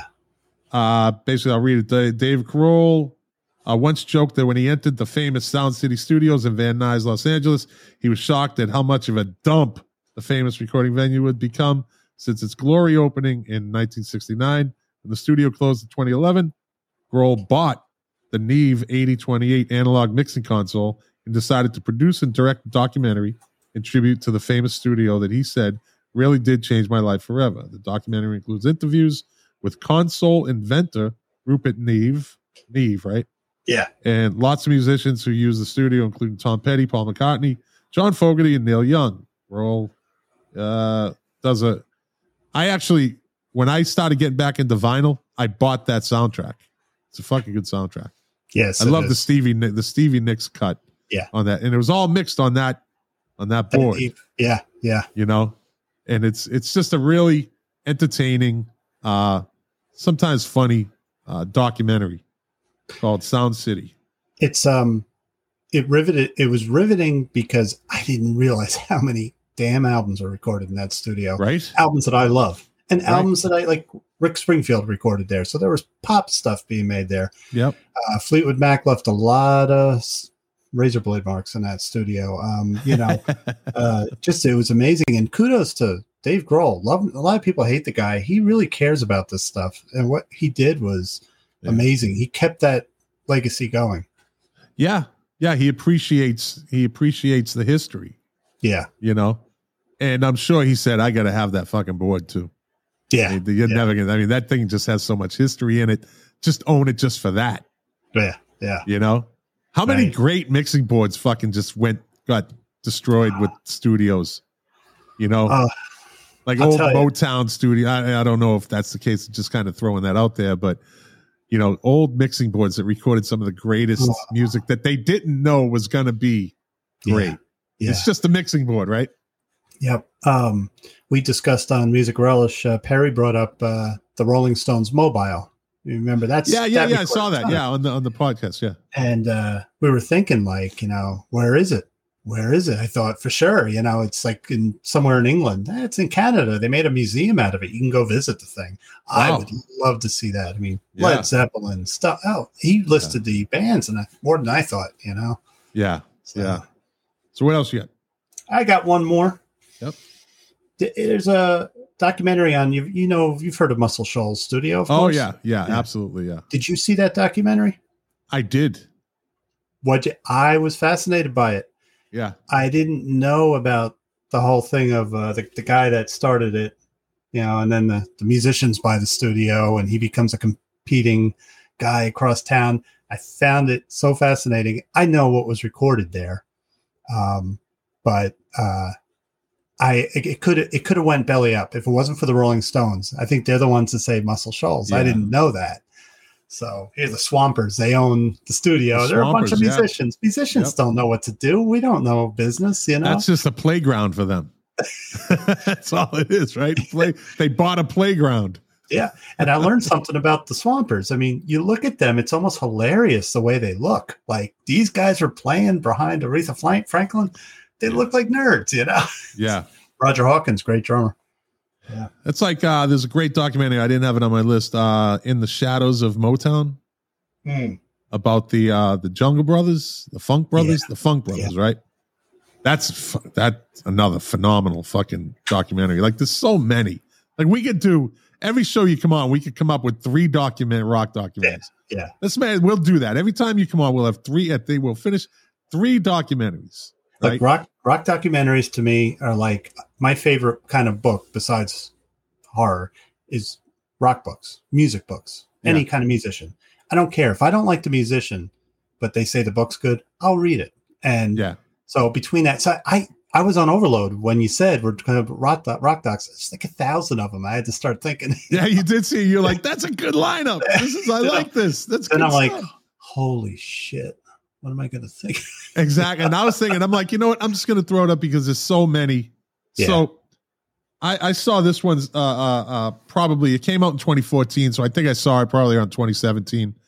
Um, and it's called uh, "Looking for Johnny," the Johnny Thunders story. Oh, right? So Uh-huh. basically, the synopsis is central to the story of legendary New York City proto punks, the New York Dolls, and later the leader of the talented but short lived Heartbreakers. The enigmatic Johnny Thunders inspired glam metal and punk, yet his career was blighted by chronic drug addiction, and he died in mysterious circumstances in New Orleans in 1991. In the gripping Looking for Johnny, director Garcia, uh, Danny Garcia, uh, traces the arc of a surprisingly complex life from from Thunder's early years as a shy baseball during teen to his poignant latter years battling narcotics and uh, leukemia, whatever the hell that is, some disease. But there is a serious mystery in there. Hmm. There's a mystery in there in that in that documentary that you I, I won't even like begin to touch on it. You have to just watch it. It's What was the name of it again? uh, looking for Johnny, Looking the for- Johnny Thunders story. Okay. It's another documentary about one of the New York Dolls, uh, Arthur Kane. Was it Arthur Kane? Arthur Killer Kane? I think so. Yeah, Lou, Lou. I think it was Arthur Killer Kane, and it, it's it's basically his story, uh, and he's he's dying. He died of of I think leukemia or cancer Okay. while they were making the documentary. So they kind of went through, and I think he got together with some of the New York Dolls, but I don't think David Johansen showed up. He really distanced distanced himself from that group for some Yeah. strange fucking reason. And I, I got to look into that. Uh, maybe there's something out there, but he really did distance himself from them. Um, maybe because he wanted to have his own thing. And David Johansen's career was kind of clownish, if you ask me Oh yeah, yeah. you know, Buster Poindexter, and you know, I think is uh it's kind of like a Tim Curry kind of yeah. career. Good correlation. Yeah. Tim Curry had a I, I love that song "Working on My Tan." Tim Curry just I liked him better than David Johansen though. Tim Curry had a couple of good songs. It's what do you say? It's invigorating. One of the songs, something like it's fascinating. I forget the the, the song, but I, I like Tim Curry. Tim yeah. Curry, Oh, no. yeah, yeah. I mean, he's just a great dude. All right, buddy. So let's move into top 10 this week. Top 10 songs. Good documentaries, by the way. Good list. You had a good. I'm surprised Same we didn't have any crossovers like right away, but there's so Yeah, many right. of them, right? That happens on uh, Music Relish. We always cross. And they were, yeah, yeah, I would assume. And They'll see actually, me we, furiously crossing stuff off. Like, damn it, guys! Damn it! yeah, actually, we covered a lot of different genres in those too. We did, Yeah. we kind of kicked around. So, all right, top 10 this week in 1978. At number 10 this week in 1978, or the week ending August, whatever, 1978. Number 10 is still the same. Bob Seger and the Silver Bullet Band. This is a fucking good list. This is a pretty cool fucking top 10. Uh, it really gives you an appreciation of how great the music was back then compared to today's shit. Yeah. Uh, number nine, Love Will Find a Way by. Oh, Uh oh, uh oh, uh oh, uh oh. Three, two, one. I'm off it. I'm off the show. Ah. Pablo Cruise. And I love Pablo Cruise. Tom's Yeah. gonna kill me for that. Ah, all right. You better fess up to him before he finds out. I'm sorry, Cut, Tom. cut it off at the ankles. Number eight this week in 1978, Hot Blooded by Foreigner. Number seven, and and, in, in- fuck me. Let me drink some water. Hold on. Did I just go? And and and and and and I wasn't gonna say fuck was that? The fuck was that? Drinking my water out of a mason jar. It looks like fucking moonshine, doesn't it? I'm sure it is. You're in Florida. Yeah, not, not 31 years sober, buddy. I ain't going back. not for this show. If I do it, I'm doing it for a whole different fucking reason. Not for this show. Uh number seven this week in 1978. Used to be my girl. Bye. She used to be my girl. Oh man, I'm drawing a blank. The O'Jays. Oh, And it's actually used to, as in U S E T A, Uh-huh. be my girl. Used to be my girl. Number six this week in 1978, the great, great classic 70 song, probably in the top 10 greatest 70 songs ever for radio.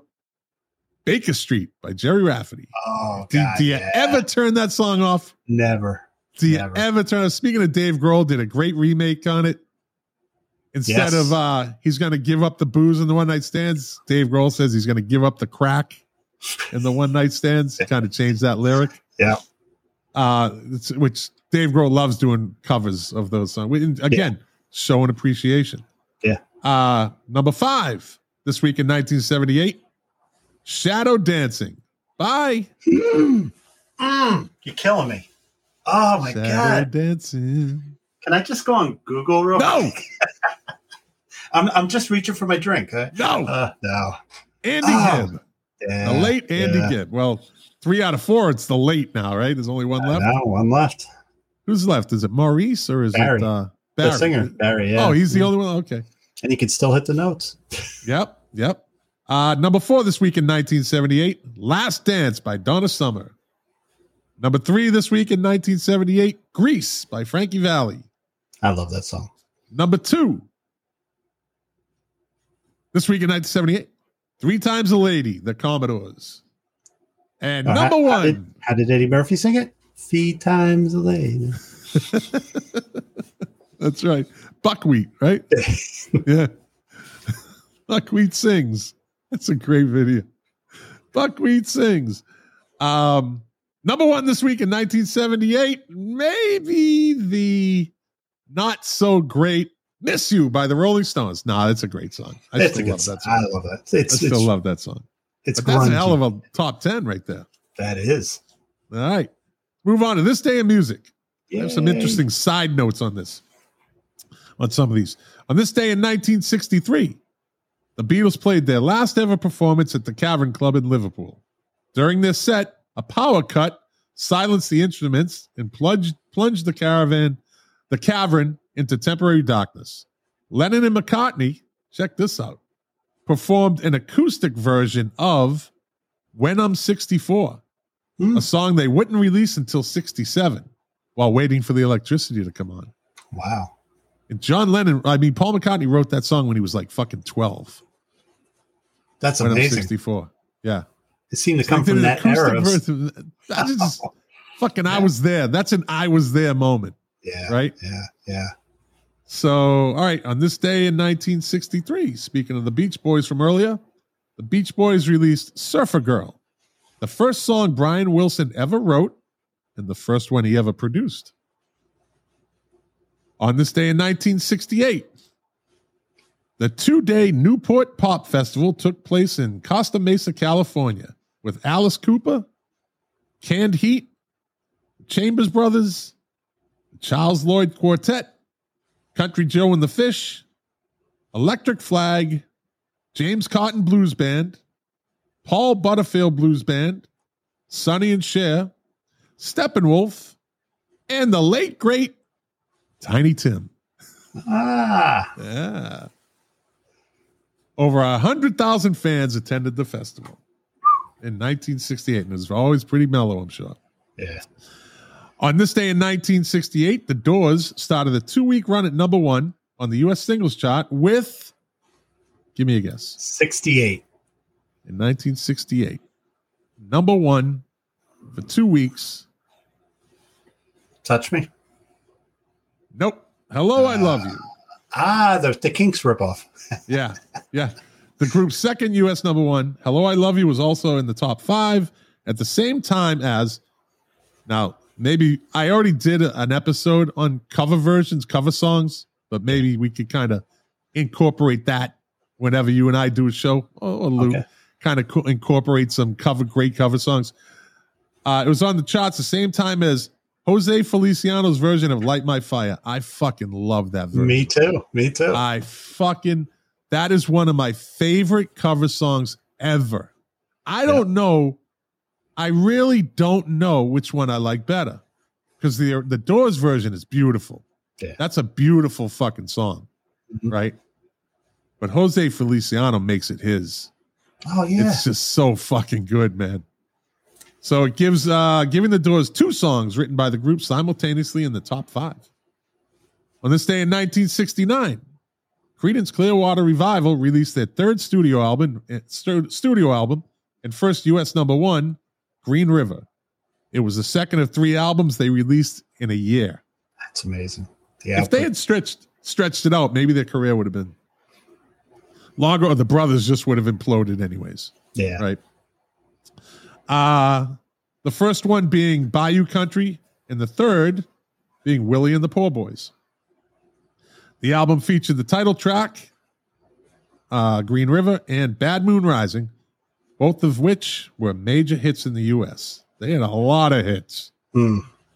On this day in 1971, Paul McCartney announced the formation of his new group, Wings, with his wife Linda and the former Moody Blues guitarist and singer, Denny Laine. Uh, on this day in 1973, Stevie Wonder released his 16th studio. Now, I've always said this. I've said this on the show a number of times. I've said it on Facebook, and I've caught shit for it from people. Ah, you don't know what you're talking about. I think I kind of know what I'm talking about when it comes to music, but I mean, I'm no music relish guy. But I love saying that. I love putting you guys. I put you guys on the biggest pedestal, man. Um, You hear that on the show? There it is. There We- it is. We do that for Tom when I mention artists I'm not supposed to be mentioning. um, Stevie Wonder is the most talented artist, musical artist ever. Fucking He- ever.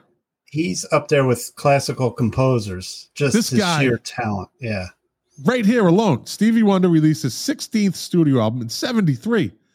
Uh, Innervisions. Mm. Wonder played all or virtually all instruments on six of the album's nine tracks. Yeah. And the singles from the album were Higher Ground and my absolute favorite Stevie Wonder song. It's a fucking masterpiece. Living for the City Mm. doesn't get played enough. Doesn't get played enough. It's a fucking great story. It's a great groove. It's a. I saw him do it, uh, and you can Google it. I mean, YouTube it. Uh, on Saturday Night Live, I think he did the live version of it. Oh, okay. But um, and uh, he's Mister Know It All. But Living for the City is a fucking masterpiece of a song. Uh, and it goes. It has breakdowns. It has different. Yeah. I like like like the Beatles, Sergeant Pepper's, or Strawberry Fields. Uh, uh, has different like uh, breaks in them. Yeah. They go to a whole different place, hmm and then they somehow circled back. Uh, living in this, living for the city does that. On this day in 1985, Tears for Fears started a three-week run at number one on the U.S. singles chart with "Shout," the duo's second U.S. number one. On this day in 1985, Drive by the Cars was re released following its dramatic use on TV during the Live Aid concert. All royalties from the record went to the Band Aid Trust. I don't know what they mean by dramatic use on TV. I watched the I watched the uh the, the video. I mean Ben Orr was dude, that dude was a fucking he never got He- enough credit. I was just going to say the same thing. He sings some of their best songs, and again, Yeah. Candy-O. He's shown. He's shown. The video for Drive was dramatic. Maybe Yeah. that's what they're talking about. You know, I great don't know. video. Yeah. But that was already released though. I think. I It think came out with the video came out with the song. I think like every TV show for years would use that song in the heartbreak moment where Yeah. Jack and Lisa, uh, Jack and Lisa split up or something, and you know they have the breakdown. So yeah, that's what they're probably talking about. But it is a great Ben- song. Ben Orr is the Christine McVie of the Cars. Yeah, There's not a bad song that she sings, Christine McVie. yeah. I actually like her better than Stevie Nicks. I like her songs better. Stevie Nicks' songs are, are, are legendary, but Christine McVie's songs are fucking, they are just as good. I don't care what anyone says. She was very conservative with her output. She wrote a song, it had to be good. So if she only came up with two songs, she came up with two songs. She Yeah. she was very careful with her songwriting. Excellent songwriter. Now, this one's a little weird. This might explain why Bill Wyman never came back to the Rolling Stones. Like, never came back, right? They didn't even like reunion tours. They never asked him to come back. He said he retired, right? But they never fucking truly retire, right? No, no. He did a big band thing. He had a jazz thing going. Well, he never went back to the Stones. No, no. So, on this day in 1986, News of the World, the News of the World in the UK, printed an exclusive interview with 16 year old model Mandy Smith, who revealed she had been having an affair with the Rolling Stones' Bill Wyman for the past two and a half years. Ooh. Dude, she was fucking 16, 14, 13 and a half. That's why that motherfucker never came back. They were like, uh uh-uh, uh, uh Mhm. Bye bye. Yeah. Bye bye, Bill. You're not fucking bringing us down that fucking Nope. that trap. Wow. No, no, no, no, no. You're not that important. You're just a bass player. Explains a lot. Yeah. He just disappeared from their whole purview. Mm. Right? Never a mention of him once he and then I guess his son fucking weirdly ended up dating that girl's mother. Like what the fuck? That's a strange double date. Son, how's her mother? Jesus. Yeah, like Louis says, Gary Glitter part three. Who was part two? That's what I want to know. A Let lot. me know, Louis. Who's part two? We don't know. There's a lot. Yeah, he'll he'll let us know. On this day in 1987, Def Leppard released their fourth studio album. Do you know what it is? Def Leppard. Okay, so you got first one, High and Dry, Pyromania. Yeah, the one with all the freaking hits. Uh, Pour some sugar on me. Uh, big part of my youth, and I can't think of the name. You are, you are just hysteria, Hysteria. Yeah. Which became their best-selling album to date, selling over 20 million copies worldwide. The title of the album was thought up by drummer Rick Allen, relating to his experiences during the time of his car accident and the worldwide media coverage that followed. Hmm. Uh, a Perry instrumental. Oh, Jesus. Oh, oh. Yikes. Yikes. The, the listeners aren't going to, like, they're, they're like, I don't know what that means. So they want We better get the boats up to Colonel Kurtz up to Mekong and uh, deliver him the message. Lou just napalmed it. All right. On this day in, two, in 2002, after an absence of 37 years, Bob Dylan returned to the Newport Folks Festival, Folk Festival, now known as the Apple and Eve Newport Folk Festival, where he performed a two-hour show of 19 songs wearing a false beard and wig. And he still sucked. and he still sucked. Still sucked. I'm not going to argue Who's this guy you. that sucks exactly like Bob Dylan? Who's this guy with the fake beard? and mustache? Who is this? He sucks just like Bob Dylan. Uh, songs played include Subterranean Homesick Blues, Desolation Row, Positively Fourth Street, The Wicked Messenger, Like a Rolling Stone, and Mr. Tambourine Man, which we will get to in a second. Something related to that. Birthdays today. Happy birthday, Tony Bennett. You are a fucking Mm. living legend, icon, fucking, I'm just guy, just he just sealed it when he started when he did that duet album, the duets album. Sealed his fate as a fucking legend. Of that whole group of crooners, he's my personal favorite. Fucking legend and a I nice like him better than fucking guy. Sinatra. Sorry, shoot me now, but I was always a Tony Bennett guy. Yeah. Hey, listen, I, I can't argue with that. And a nice fucking guy. Yeah. Just always seemed like a nice. You never heard anything bad about him. You heard a lot about Sinatra, Dean Martin. You heard like kind of with his kid or whatever. I don't know if the whatever, but Tony Bennett, solid as a rock. Uh happy birthday, born in uh, this day in 1946, John York from the Byrds. Hmm. Right. Uh the only original member of the band, uh, I think we covered that last week to sing Mr. Tambourine Man. Oh yeah. they had the uh the all the musicians weren't like the Byrds weren't there. He was The, the only bird in the cage i guess. Canary in the coal mine. canary in the coal mine.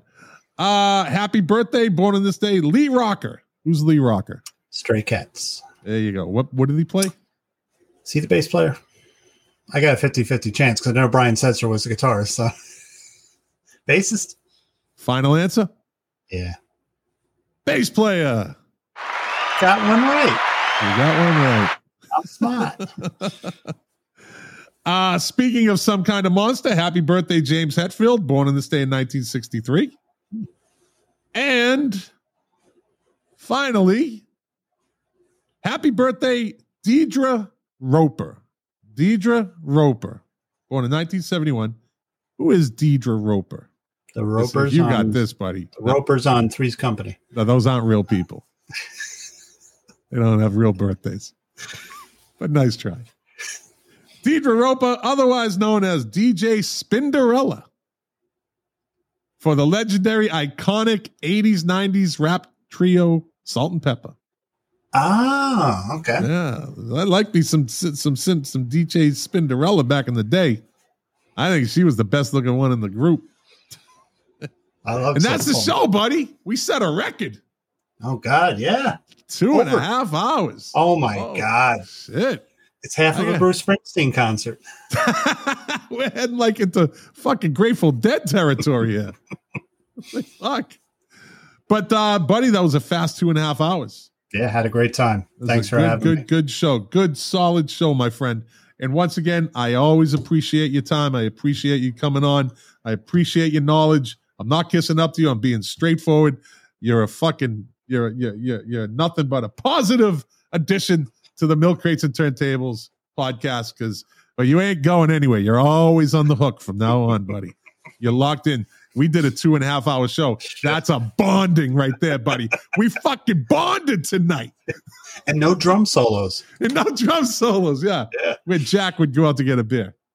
Um, next week, if you're around, if you're not, if you want a staycation, keep me posted. Yeah. Uh, but otherwise, we'll have on uh, Lou and Tom. If Tom is willing, Lou already committed. So I'm holding you to it, Lou. holding you to it, buddy. I'll from get in touch Jersey. with You, we're from Jersey. You can count on us. Absolutely. Fucking A. Fucking A. I, I, I like that. All right. Well, for those of you that listened and watched for the whole two and a half hours, you are a true fan. And I fucking appreciate it. I'm sure Mark appreciates you sticking around listening to us. That means maybe we did something right tonight. Um, as I always say, you guys listening to the podcast on whatever platform you're listening to, you are the engine that drives this machine. Without you, me and Mark would have had a two and a half hour phone conversation. And you ever been on the phone longer than a fucking hour? It starts to get uncomfortable. I, I Elbow need the, hurting and I need the old fucking phone with the horn, with the fucking shoulder horn. Remember that thing? yeah. You fucking the the attachment, and you put that. Your mother put that on his shoulder. She could fucking cook. She could clean. She could fucking change a diaper. And that Kids fucking up the cord, running that. 30 foot fucking cord stretched to 40 feet. It could go up the fucking stairs. And she had that fucking attachment stuck to his shoulder. Perfectly formed. Those need to come back. We need to create something for a fucking cell phone. Because fuck the speakerphone too. Because it always turns into, what did you say? Huh? Where are you? What are you doing? Yeah, fucking. I had a dude. I did a live stream the other night, and this dude came on. Uh, he's he he's like a contributor to the live stream that I do. Um, and he's on the speakerphone, and you hear him fucking putting plates away. like, like me and the other dude, my my co-host. Uh, I'm the co-host. I let him do the host. You fucking you hear this guy, and he's he's just waiting to come in, and you hear plates, bringing fucking silverware, getting taken out of the dishwasher. It's like this is this is out in the bathroom. Yeah, yeah, yeah. Exactly. Ah, I hate that. You know how many of my friends fucking torment me with that shit? Oh, by the way, I was taking a dump while we are talking. I fucking do hate that. It scares me. Why are you talking to me while you're taking a fucking dump? It's beyond me. I'm not that important. I, I'm fucking willing to give that up. I'm not that important that you have to talk to me while you're taking a dump. There's plenty of other people to call in your life, I'm sure. I'm not one of them. And when they tell you that, all of a sudden your phone smells. You're like, ah, you know, you know what they do. They do their business, they clean their business, and then they pick up their phone and they fucking walk out before they even wash their fucking hands. Think about it. Think about it, people. Think about that. They say you can't put a toothbrush near a toilet. It can't be within 10 feet. Right. You're fucking in there talking to me on your cell phone. You clean, put put the phone, and then you go wash your hands. Too late. Fucking too late. You did it. You got shit on your phone. You got a shitty fucking phone. That's that to that. That's that. Don't Scott's, call me. I'm not that important. Scott's on fire. Yeah, yeah, yeah, yeah. You can wait. You can wait to call me. You can wait. No dumps. No, no. But I always get the flush. I, they always say, guess what I was doing? like, do you fucking like? I guess you do this on. So you you go to do your business and you're fucking sitting there. you're like, ah, I'm sick of scrolling through Facebook. Let me call Scott. Let me call Scott while I'm taking a dump, and then I'm going to talk to him for no, no, nothing. Then I'm just going to flush it to get his reaction. what? What the fuck do you get out of that? It's a macho thing. You, you get me. You get me all fired up, is what you get, and then they hang up, so I can't even rant to them. Yeah. And I'm not going to go tell my wife, fucking Mark Smith was taking a shit while I was talking to him. Uh oh, Lou's going to cut that section of the show out and play it. I know it. it's a sound bite. okay, have at it. Have at it, Lou. It's all yours. I give you the fucking copyright to that. Cut it out. Whatever you got to do. Anyways, I appreciate you listening. Appreciate you watching. Uh, if you like it, share it. If you're watching on YouTube, uh, subscribe if you haven't already subscribed. Uh, hit the like. Lou's gonna do it. And hit the alert bell. It lets you know when we go live. And uh, yeah, I'll be back next Wednesday. Mark, maybe, maybe not, but definitely Lou and hopefully Tom. And one of these days we'll get Perry. He'll call in sick. Oh, uh, he'll be on. We'll get him. Yeah. We'll get him. Yeah. And uh, that's it, everybody. Mark, again, thank you, my friend. I appreciate it. Thank you. I'll see you next Wednesday. Yeah.